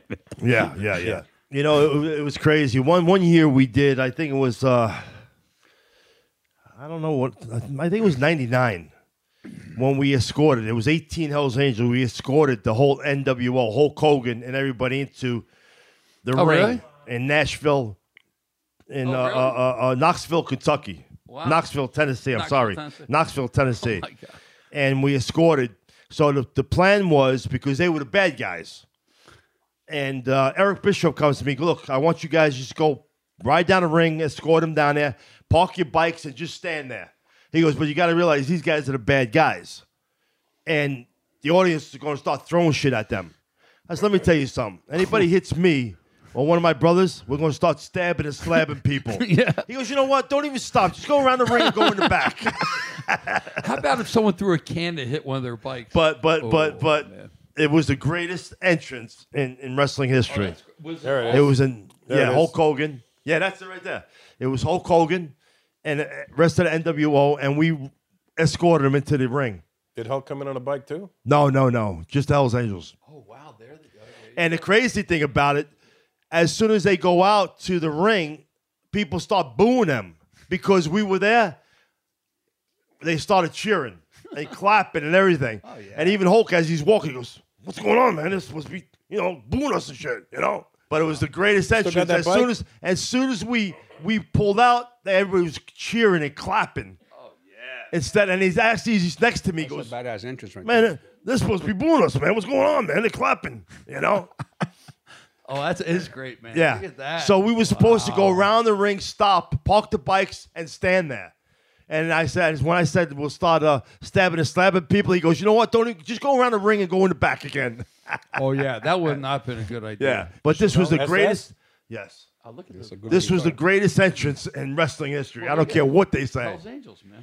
Yeah, they came from uh, uh, uh, Illinois. They came from Kentucky. They came from uh, South Carolina. These are the real dudes. Yeah, these are the real So guys. I never actually, I never actually introduced this episode. And on today's and on Oh. today's episode of Culturally Cancelled, I have my dear friend, my brother, my family member, Charles Carmine Zito, sitting beside me, and uh, and he called in two of his buddies, who I will now consider my friends if they Yes. will let me. Yes, sir. Um, the uh, legendary actor, comic, Cholo Vato, Emilio Rivera. Thank you, brother. It was a pleasure to be here. It really was a pleasure to And, be here, uh, brother. I'm, with- I'm, I'm with, I'm with legends over here, brother. and a, I'm and with legends. legendary singer, songwriter, musician, actor. Frank Stallone is here too. So Yes. yeah. With all his bad mic technique. Well, horrible. Yes. Hey, yes. Yeah, the one And- singer. And, and if you haven't seen this documentary, When he puts- tune in to Amazon. Oh yeah, it's on Prime Amazon. and watch Yes, Stallone. Frank, that is. Yeah, you know, it's Frank Stallone. If you go see Frank Stallone in concert, he tends to put his guitar down while he's playing. That's Uh, right. Yeah, yeah, it's true. And start playing my mic. It's like, all right. Uh, that's this episode of Culturally Cancelled. I'm Russell Peters. Thank you, guys. Thank you, people. Ciao. Thanks for listening to this episode of Culturally Cancelled. I hope you enjoyed today's conversation. I'm really excited to tell you that Culturally Cancelled has a phone line now, so you can call in, leave a message, and ask me a question that I might answer on the show. So far, I've answered zero. Ask me about music, food, comedy, boxing, whatever. It's our little nod to the ways of the old school radio shows, so have fun with it. And if you like the podcast, be sure to rate and review it on Apple Podcasts so more people can find out about it. And if you're just a negative Nelly, keep it to yourself. And follow us on Instagram at Culturally Cancelled and Culturally RP on Twitter. We're also on YouTube if you want to see what my backyard looks like in real life or just where we do the podcast. Until next week, I'll be here, you'll be there.